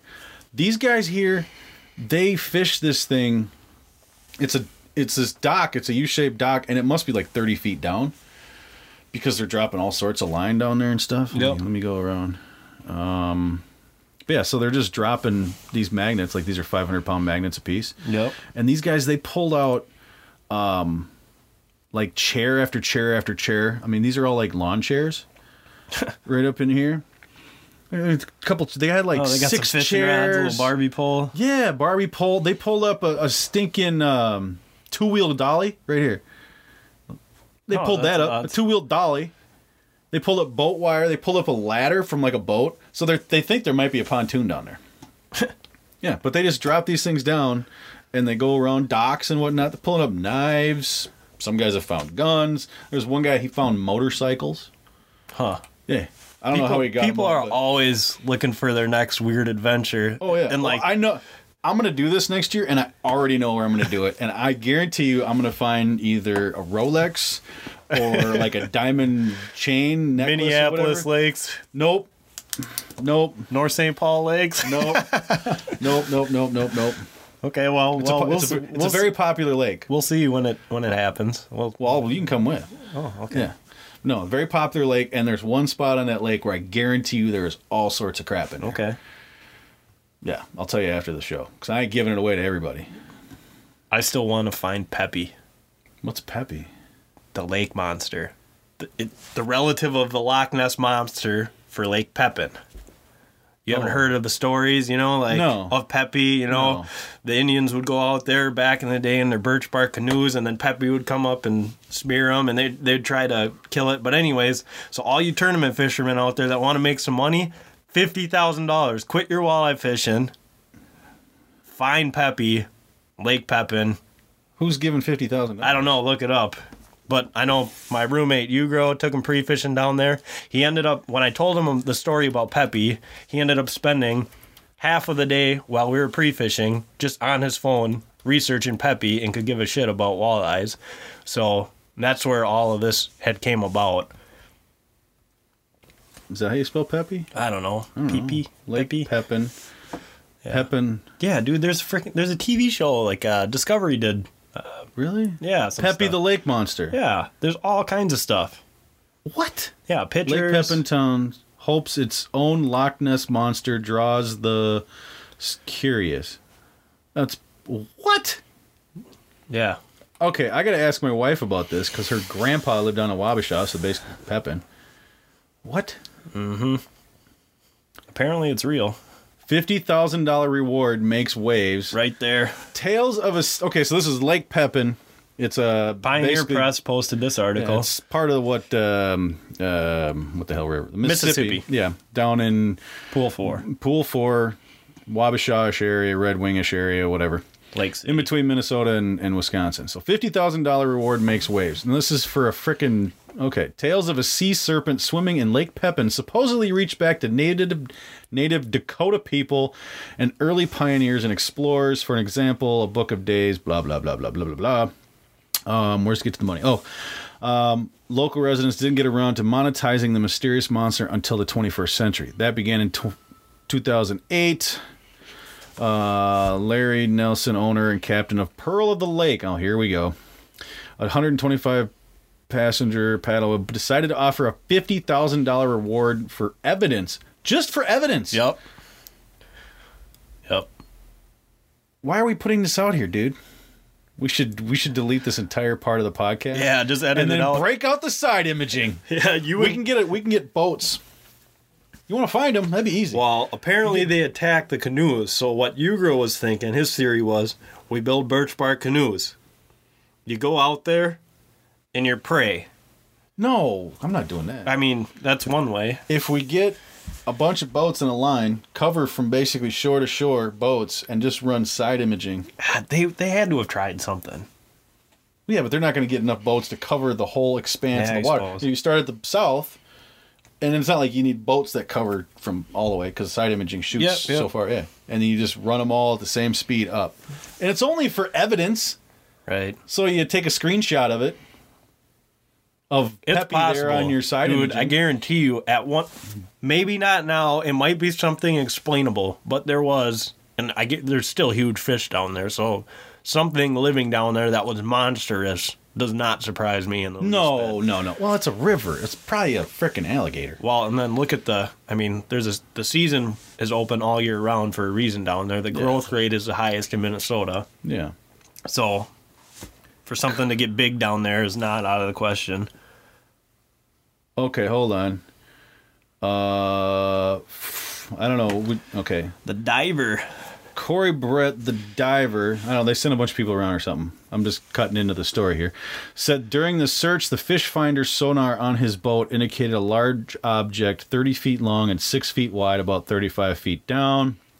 Dived down to take a look. Uh, said he normally never dives in the Mississippi River because it's scary. Ah, grow some balls. I wouldn't do it either. Are you kidding me? Murky and there's nothing to see. But underwater that day, it I, it just felt I wasn't alone. Yeah, because there's fish there too, you idiot. Um, Brault said that he caught a glimpse of something big swimming very close to him and then taking off. He said the turbulence spun him ar- under, spun him around under the water. It was bigger than me, he said. This was like, this was nothing like uh, any fish I've ever seen. I shot to the surface, freaked out. We didn't get it on camera. Of course you didn't. Yep. Good, Peppy mints. But there's yeah, there's there's document oh documentaries, there's all kinds of TV shows and whatnot that have All right, so if you want to make 50 grand, go to Lake Pepin and f- just find it just said evidence. You don't have to actually get the thing. Just find evidence of Peppy the Lake Pepin monster. Do you think you'd get a master angler if you caught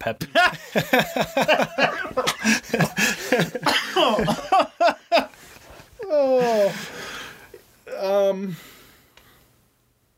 I don't know. Uh, so, let's say you catch him. right? You're sinking. Well, who knows It's how take- big taking your boat Who knows how big he is? But like, if you catch it, and it turns out to be a freaking dinosaur of some sort, like Loch Ness monster, whatever. Um, what do you do with it?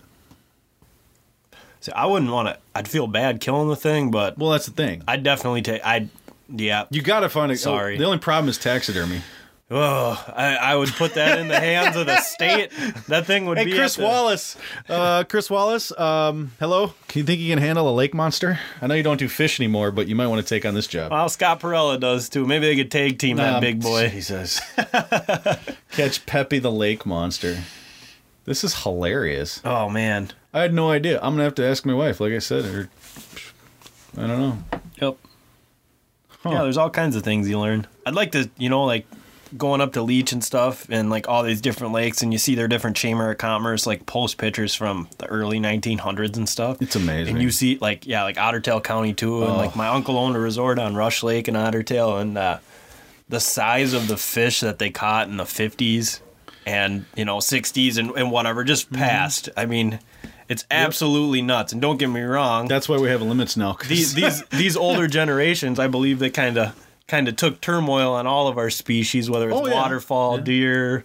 You know, well, but here's and- the thing. That's how they fed their family. Some of these guys. right. It was You know, it was I mean, diff- legitimately they needed to feed their family. Different not, time. Not yeah. well, you know, I need to go out and catch my ten this or twenty that because I need to feed my family. Yep. No, you don't. Shut up. Go to the grocery store. well, You know. yeah, and and nowadays it's it's it's different. Yeah. obviously. So. Well, so I get it, but but but the history behind that, like, could you only imagine if I could Oh, take my fr- if I could take my pro guide and drop me in a lake in 1900? Oh my god, dude. let me let me well, unleash me with a bow in the woods full of whitetails. Oh yeah, I mean, or duck hunting back then when the prairies in the in Oh, western God. Minnesota. Oh jeez. well, it'd be just like the guys uh, you know, roaming the plains and the buffalo. Yeah. I mean, just all buffalo for as far as the eyes can see, and they're just out there just hammering them. I mean, they were doing that for a whole nother reason. Well, as long as we can maintain and improve upon, I mean, I don't, I don't think it's going to go backwards. As long as everything Well, you comes back to the to the management and conservation side of everything versus just you know destroying everything. You know, and that goes back to trash and public property and stuff, and Yep. and leaving all and, and competing with other hunters. If someone's there, leave them, leave them go. You know, everyone. Yep.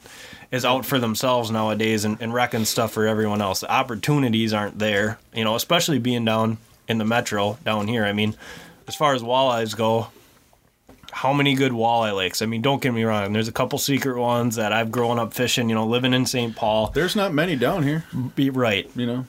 That's why. the secret that's ones. that's why every every weekend I'm driving at minimum an hour, whether Yep. it's down to the Mississippi Yep. or up to Mille Lacs or Leech or Otter Tail. Big, you know, I'm cruising around. You know, just searching for that versus fishing in my backyard. You know. Well, and that's you know, in I mean, you're seeing more catch and release all the way around. you know, you are seeing more people talk about it, more people doing catch and release. So I think as time goes on, there's going to be, you know, it's you know the older generations that have to go out and fill their bucket full of fish. Yep. You know, as they get older, and you know, I hate to say this, but as they die off, the younger generations that have been grown up to catch and release, you know, or practice, you know, what I don't responsible harvesting. You Yep. know, not taking ten inch bluegills, taking a few eights instead. Right. You know, and with limit changes, which I believe are coming. I, um, Yep. from what I've heard, walleyes are probably going to four Which in a year or two, yes, which I have no problems with. I am perfectly fine with that. But I mean, how many walleyes do you need to eat in a meal? I Two? shoot, give me one 18 and a half incher. One, and I'm, two, and I'm good. maybe? But Because you remember you get like salad and some potatoes or a oh side yeah, dish. no, it's You know, and if you want your to feed your family on fish, which shouldn't be every day anyway because it's not good for you. Look it up, mercury and whatnot. Take your family fishing. yeah, Let them all catch fish. Get them into it because every single day that goes by, we are losing fishermen oh yeah, and we are losing hunters, significantly. and we cannot afford to lose those people. Right. So you know, there's some people that go, well, they make it harder for me to keep fish, and da da da da da. da. You're the only one in your family of four that fishes. Why? yep. Why You- is your you gotta- wife not out there every once in a while catching a few fish for herself? Why are your kids? Sure, I get it if they're like three, but whatever. Well, that's the only way you're gonna get people into the sport. You like you were talking about, you know, and to, to play devil's advocate, I was gonna bring bring that up. We don't. Um, you were talking about um, how back in the day, you know, everyone was taking stuff, but but they grew up with a generation of hunter fishermen, mm-hmm. outdoorsmen, trapping. They were doing everything. Everything was outdoors. Hot all the hobbies, you know, even sports. You look at hockey, they were playing on a frozen lake. Oh, yeah. You know, everything was done outdoors and nowadays it's not the same. People sit inside, they don't do it. And this this next generation, I mean, people that I grew up with from my high school, I mean, there's there's a handful of people that got to experience it, and that's why I was lucky enough to hitch a ride up to my uncle's resort, whether it was to work or because I got in trouble or being shipped up or follow around my dad because he's been fishing tournaments, you know, forever. And I, I mean, I was lucky enough to do that. And you know, some of my friends, you know, obviously they do that too with hunting and, and everything else too. So so I kind of lucked out. But the majority of my generation, you know, and the younger ones don't have that, you know. So with the high school bass, mm-hmm. that it, that's that's Yep. awesome. Not that I'm, I'm- a, I'm a bass they- guy, yep. but it, just the opportunity and then fishing for scholarships and everything else. I mean, Yep. that's I've I've heard this from a couple other people, and I completely and utterly agree with this. I love the high school bass tournaments. I love the trails. I hope they expand. I want them, you know, like I said, I've heard this from other people. Fully agree. What they need to do is expand the fish they fish for. yeah. yeah. Not not just bass. I get it. Sure, bass are easy to catch. Try walleye, try pike, try muskies, try other things. Have them, you know, throw in one tournament a year, starting out one tournament a year where okay, we're gonna have you guys fish for pike. Yeah, or just fish for walleye. multi-species and some of the different leagues like i know the one that the new york mills team fishes and the perm team fishes up there or whatever um, they do a lot of multi-species leagues you know their their league night They do? that's, that's what it is Okay. you know but but they'll go around and they'll fish bass tournaments here and there and whatnot too but Oh, so when they just them doing when their they thing. and when they do their league, and that's Okay. one of the issues right now. A lot of different uh, tournament organizations and stuff are trying to align themselves. You know, like none of them are aligned with the MSHL, which uh, what is it the R ASSTT, whatever the Rapala and Lund Student Angler Tournament Trail is trying to align themselves specifically with the MSHL, so that way Minnesota High School League. Yep, yep, Yep. So that way it can become like a standardized sport, like your hockey, like everything else. So there's a league. You It's, know, school, it's, it's, a- actually a school sanction Right. instead of a um, what are they what what's the term for it uh, not charter but um, a club team yeah. it's basically that- a club team right now. That's Yeah. and they and they can fish whichever offshoot. You know, Yep. there's tons of different leagues. There's tons Yep. of different tournament series. which it, the, where I see that getting a little sticky though and I don't know how they're going to work it out but right now it's a club team thing so they can get sponsors and they can get gear yep. for free but once it becomes an actual school thing can they still is that going to affect it Um, I don't think so. I mean, like for instance or is that just when it goes to college it starts that Uh, it might with college, and they got their own system worked out, you know. But like with hockey, for instance, when I played hockey, Strauss, right down the road or whatever, little local St. Paul hockey shop, you know, they donate a lot of stuff or give you, you know, a percentage off and Yeah. and whatnot. So I don't see that being an issue. But Yeah. once again, who who knows how it's going to play out? But Well, they'll, e- they'll either as way, long as they come, as long as they all come to an agreement, these are the rules. This isn't going to affect this kid's future to go from high school bass, and let's say he plays football too. Well, he can't be an uh, he can't play college football because he received free stuff back in the day. Yeah, no, I don't. I don't I see don't- that being an issue. But either way, just just the introduction and the expansion of that avenue is is awesome. Yep.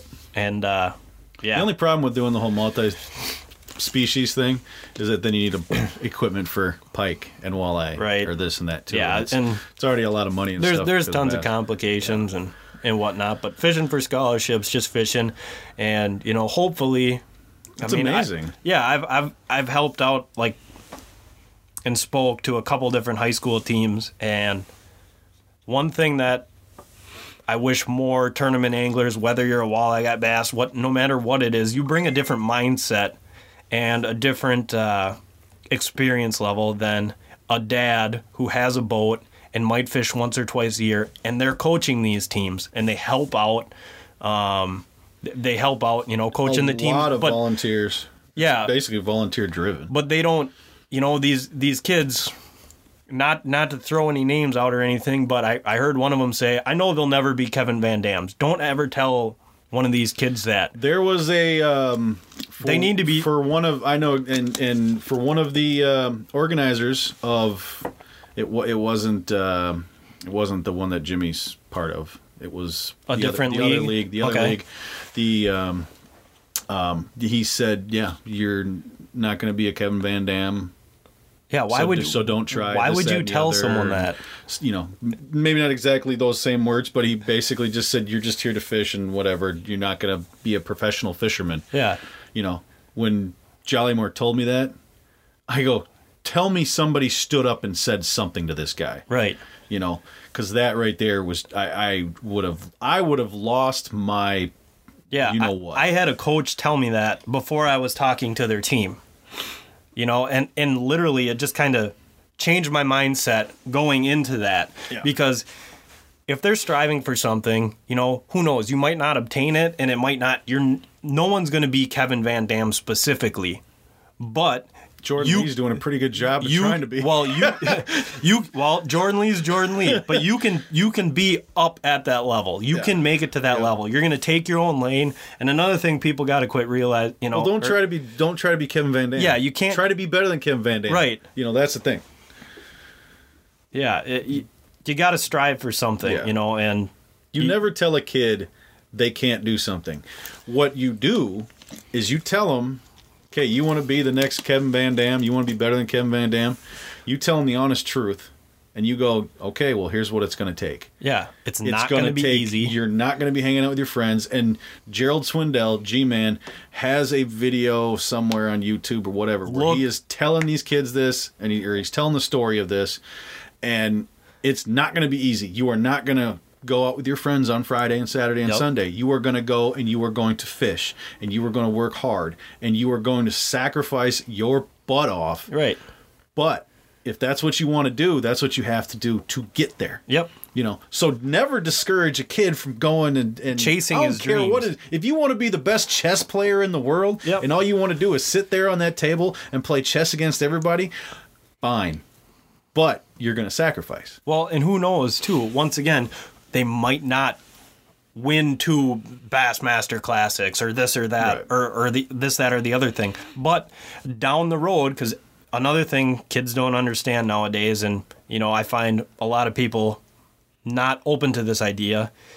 It is a marathon. It's not a sprint. Yep. It's not going to happen this year. It's not going to happen next year. It's not, it might not even be the year after that. It's not going to be tomorrow. But as long as you keep working towards every single goal that you have, someday you will get there, and you might take a different route.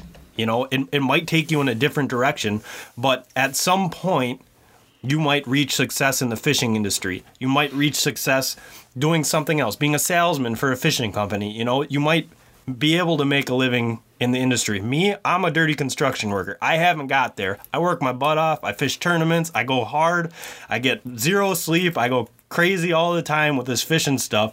But you know what? Every after every season or every couple of weeks, I I always learn something and I'm always trying to improve and I'm working towards my goal. So if someone tells a kid that, you know, I'm at this age and it's an expensive sport, especially if you don't have sponsors, but like you're talking about G Man.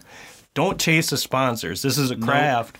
Yep. Learn your craft, learn your tools, learn how to actually be successful in the art of fishing, whatever, you know, you're trying to accomplish, whatever species, try to master that craft. Every technique you learn, try to work on that. Who cares about your jersey? Who cares about, you know, trying to chase this down? Don't get me wrong, the sponsors help. I have them and everything else and I I do a terrible job on social media. I, I'm not I'm not that guy. But let me tell you, if you want me to explain to you a product in person, stop over at my house cuz I'm dinking with it every Oh, night. yeah. Yep. You know, you need to work on the essential things that'll make you a better angler and not a better you know not if you not wanna- a better marketer. Yeah, you need if- to get your craft Yep. down before you can get the other things. And if Yep. and if you want to be Kevin Van Dam, you need to work on your fishing abilities. You need to work on all the other things that come into play, and then balancing your life out in order for you to accomplish those goals.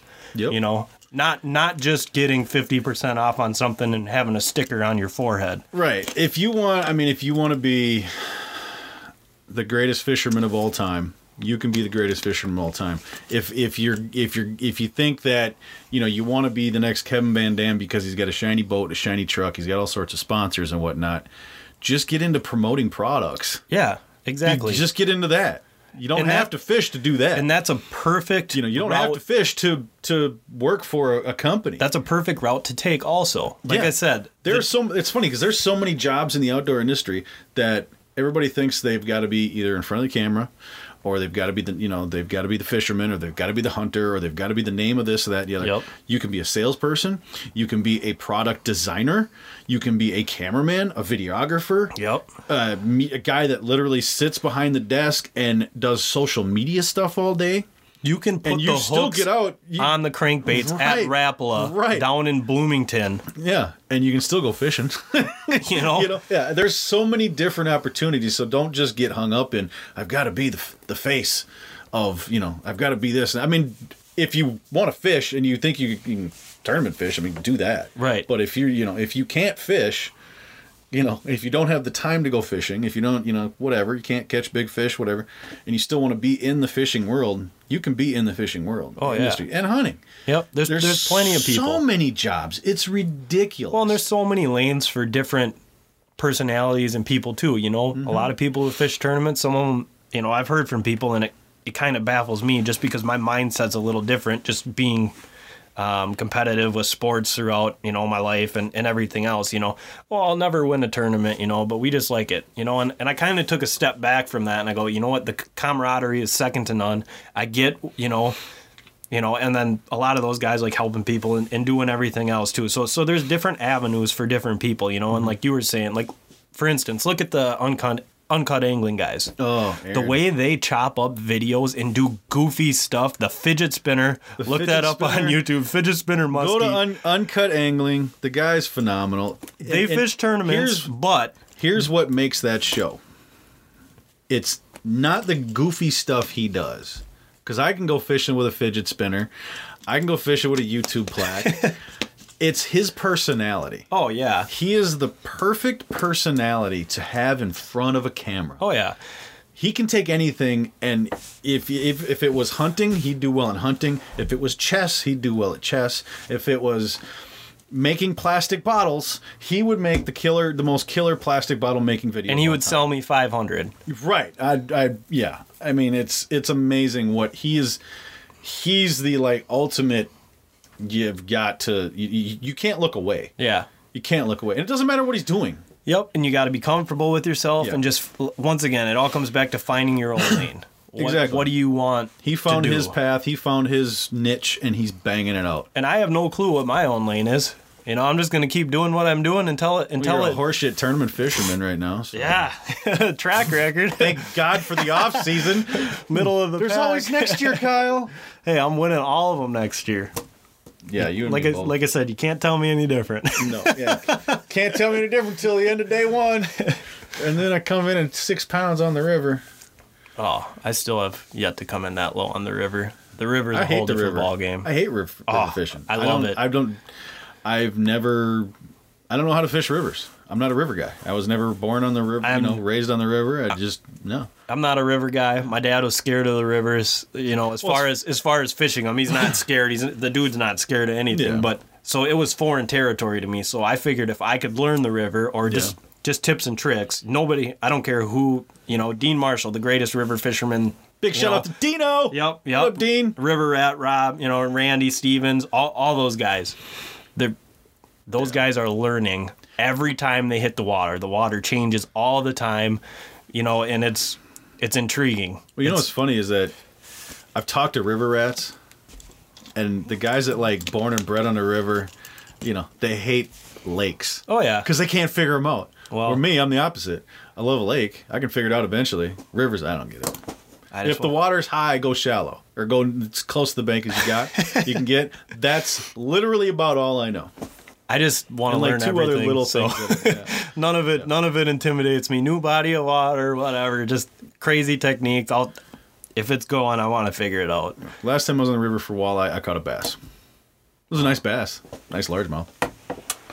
Next But- spring, help help me do some pre fishing down there. If you're not going to dip into that one, I'm down.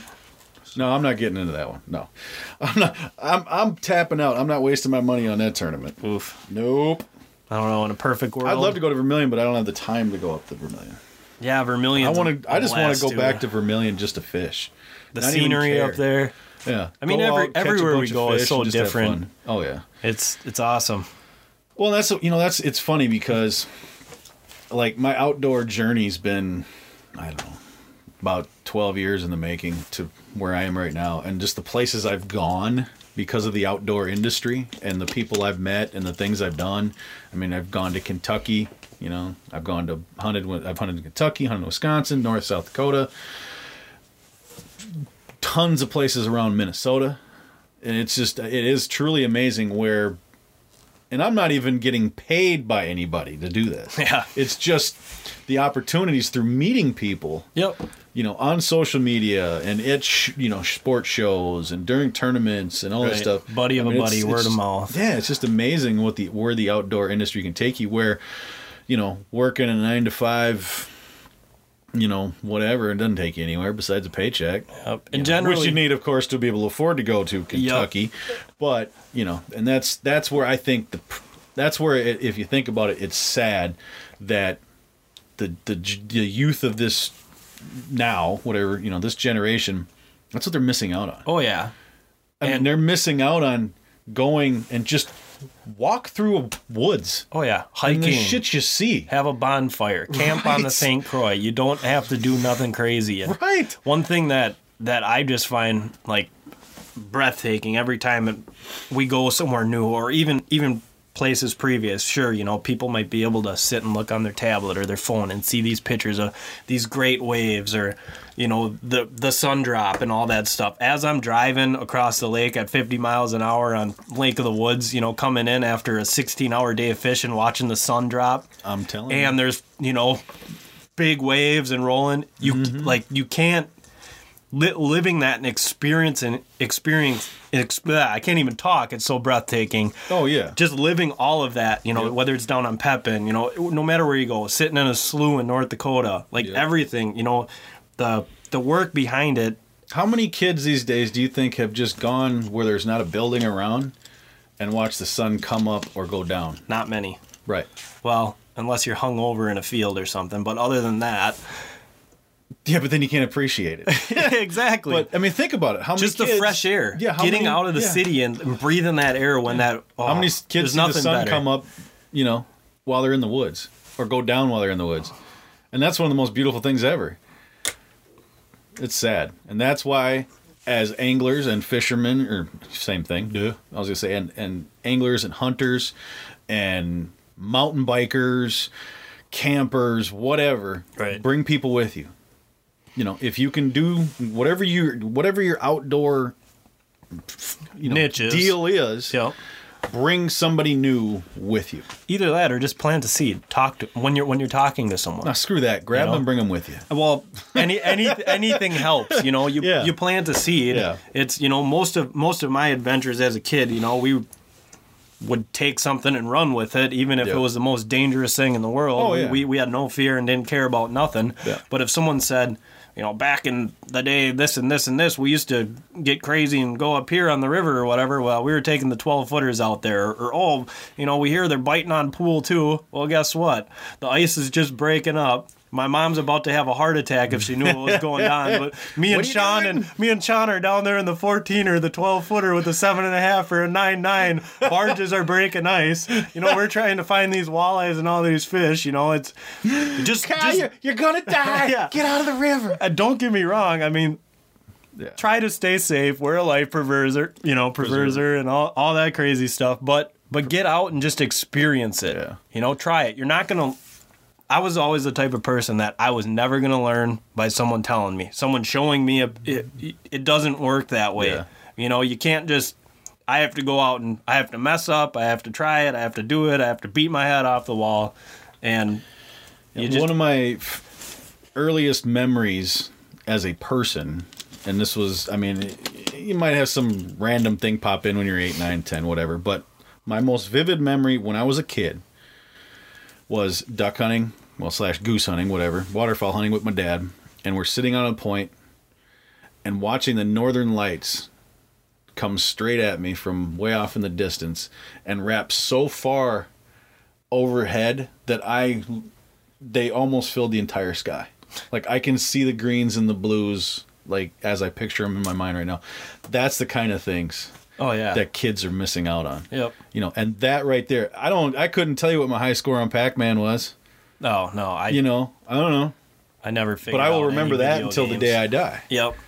You know, There's so many moments such a- like that. it- yeah, it's it's just one of those things where you need to get kids out, introduce them to the outdoors. And I don't even care what it is. If you don't hunt, you don't fish. That's fine. We'd rather if you start, but get them outdoors. Get them off the damn TVs, off the tablets and the phones and this, and go. Just Yeah. drive till you don't get don't get any cell service, Yep. which for me is Mille Lacs Lake, Yeah. so it's not that far. well, I'm on T-Mobile. Oh, oh, you need to upgrade. We need a Verizon sponsor. Shout out to. Yeah, if they had unlimited and weren't double the price almost. yeah, I'll, So- I'll stick with Verizon, but I don't know. But yeah, you just you got to get out there and experience something. Like no matter what it is, you know, it it comes back to you know we had that little video of us ripping up and down the street in our mud boat. Dude, that was hilarious. you know, but I'm literally. And then I look on the friggin' Facebook and I'm seeing, ch- or on, it was either Facebook or TV, and I go, Channel 9? I I saw that live. That was great. like I'm a giant kid though, Explain you know. it. Explain what happened. Okay, so Giant rainfall, right? big rainfall right by my house about once or twice a year. Um, a couple streets come together. There's a low area and it just gets a little water. Well anyways i'm out working on my patio being an old man and you know doing stuff around the house. I get drenched putting stuff away um, watching cars just completely douse themselves, almost die, get stuck in this water, and I'm thinking, man, that's kind of deep. And uh, my buddy Mike looks at me and he goes, "Oh man, I wish we had a surfboard or a, a wake skate or something like that." And I go, "Dude, we got something better. We got we got duck boats. We got the duck skips." So needless to say, fired it up, pulled it down. The water's halfway up my front yard. We got a small lake, pond slash river going on in our street. You know, a couple hundred yards long both ways, and just went out and had fun. Already wet, already dirty from the workday. It, it didn't matter. You just you enjoy enjoy the moment. You know, we were out there just monkeying around like a bunch of giant children And you're just face, Facebook living it. having having a bunch of fun. The neighbors are out, you know, all cheering and yelling, taking videos. We stop, you know, the one neighbor he's got his grandkids over. We're telling him to come and hop in the boat. He's too scared, so he runs back, you know, but just just enjoying the outdoors, you know. Yep. It, you might get a little dirty. It's not always pretty, you know, no matter what all these pictures and all, all this stuff tells you, you know, you're cleaning fish, you're cleaning ducks, you're cleaning deer, you're going to get blood on your hands or it's it's it's Let not your- always pretty. There's there's plenty of bad times. There's injuries. People wreck stuff. But at the end of the day, I wouldn't trade any one of the experiences I've had over my life because of one of the things that probably didn't go our way. Let your kids roll around in the dirt. Let them break a, let them break a bone. Yeah, They'll survive. fall out of a tree. Yep. Let them climb trees. Let them run around. Let them have fun. Let them be kids. Get them outside. You know. And if you you got a neighbor or something that fishes or hunts, you know, go with them. Yep. You take your kid, talk to them, say, hey, you know, get them out there, get them outdoors, and you know, because otherwise, we're gonna lose it. You know, might hopefully it's not during my lifetime, but you know, by the time uh, you know I kick the bucket, if we continue on this path of path of less and less fishermen and hunters, and it's not good. It's not good, and the amount of money that we spend fishing and hunting that's what keeps animals around. Yeah. You know, that's what keeps fish in our lakes and deer in our woods and Yep. everything. So A lot of this money goes back, you know, on all of our licenses and stuff to conserving whatever the fowl is, or Well, there's know. like a, I think it's a 10% tax on all hunting gear. Yep. I don't know if it's fishing too. Is it fishing too? Mm, I don't know. Yeah, it goes into a fund which is for conservation and animals and wildlife and all that stuff. I should have looked it up beforehand, but I just thought about it. I'll look it up at some point. Tell you guys about it later. But yeah, so billions of dollars that are created by hunters, by fishermen that go towards animals to save them. I don't think you can uh, say that about the people that are against it. Right. They sit around on their keyboards and talk smack and Yep. Yep. So, well, sir, we're uh, right about two hours. We keep going, but Yeah. I gotta get to bed eventually. Maybe we'll save that for another time. Yeah. no. Any closing thoughts? Um, If you could tell, if you could say something to you, to if you could tell Kyle, five-year-old Kyle, well, we'll say ten-year-old Kyle, because you're just starting to kind of know things. You know? what What would you tell ten-year-old Kyle? About what? What would What would you tell? What What advice would you give ten-year-old Kyle? Trust your gut. Just go for it. Everything you want to go for, dive in head first. Just do it. Don't don't think twice about it. Don't worry about the specifics. I get everyone's got to be logical and all that stuff, but every time you get an inkling, give it a shot. Dive in head first and don't stop. Nice. Right on. Boom. And with that, thanks, Kyle. Anytime. Appreciate it. We'll have you on again, Oh yeah. possibly. Maybe get my pops in here. We'll have you put on your hot pants. I got I got my hot pants on. All right, cool. Thanks for listening to the SmackDown Outdoors podcast. Thanks to Kyle Manteuffel, Mr. Hot Pants himself. Be sure to give the Facebook page a like. Share the page for us. Get us some new followers. Also, wherever you're listening to this, make sure you subscribe. Like the like the uh, the episodes. Leave us some comments. Leave us comments on Facebook. We're on Twitter. We're on Instagram. We're on in a bunch of other different places. We're mainly on Facebook though, so make sure you like that page, share it, and leave us some comments. Make sure that you look out for uh, when we have a new guest on, we always kind of ask you for questions.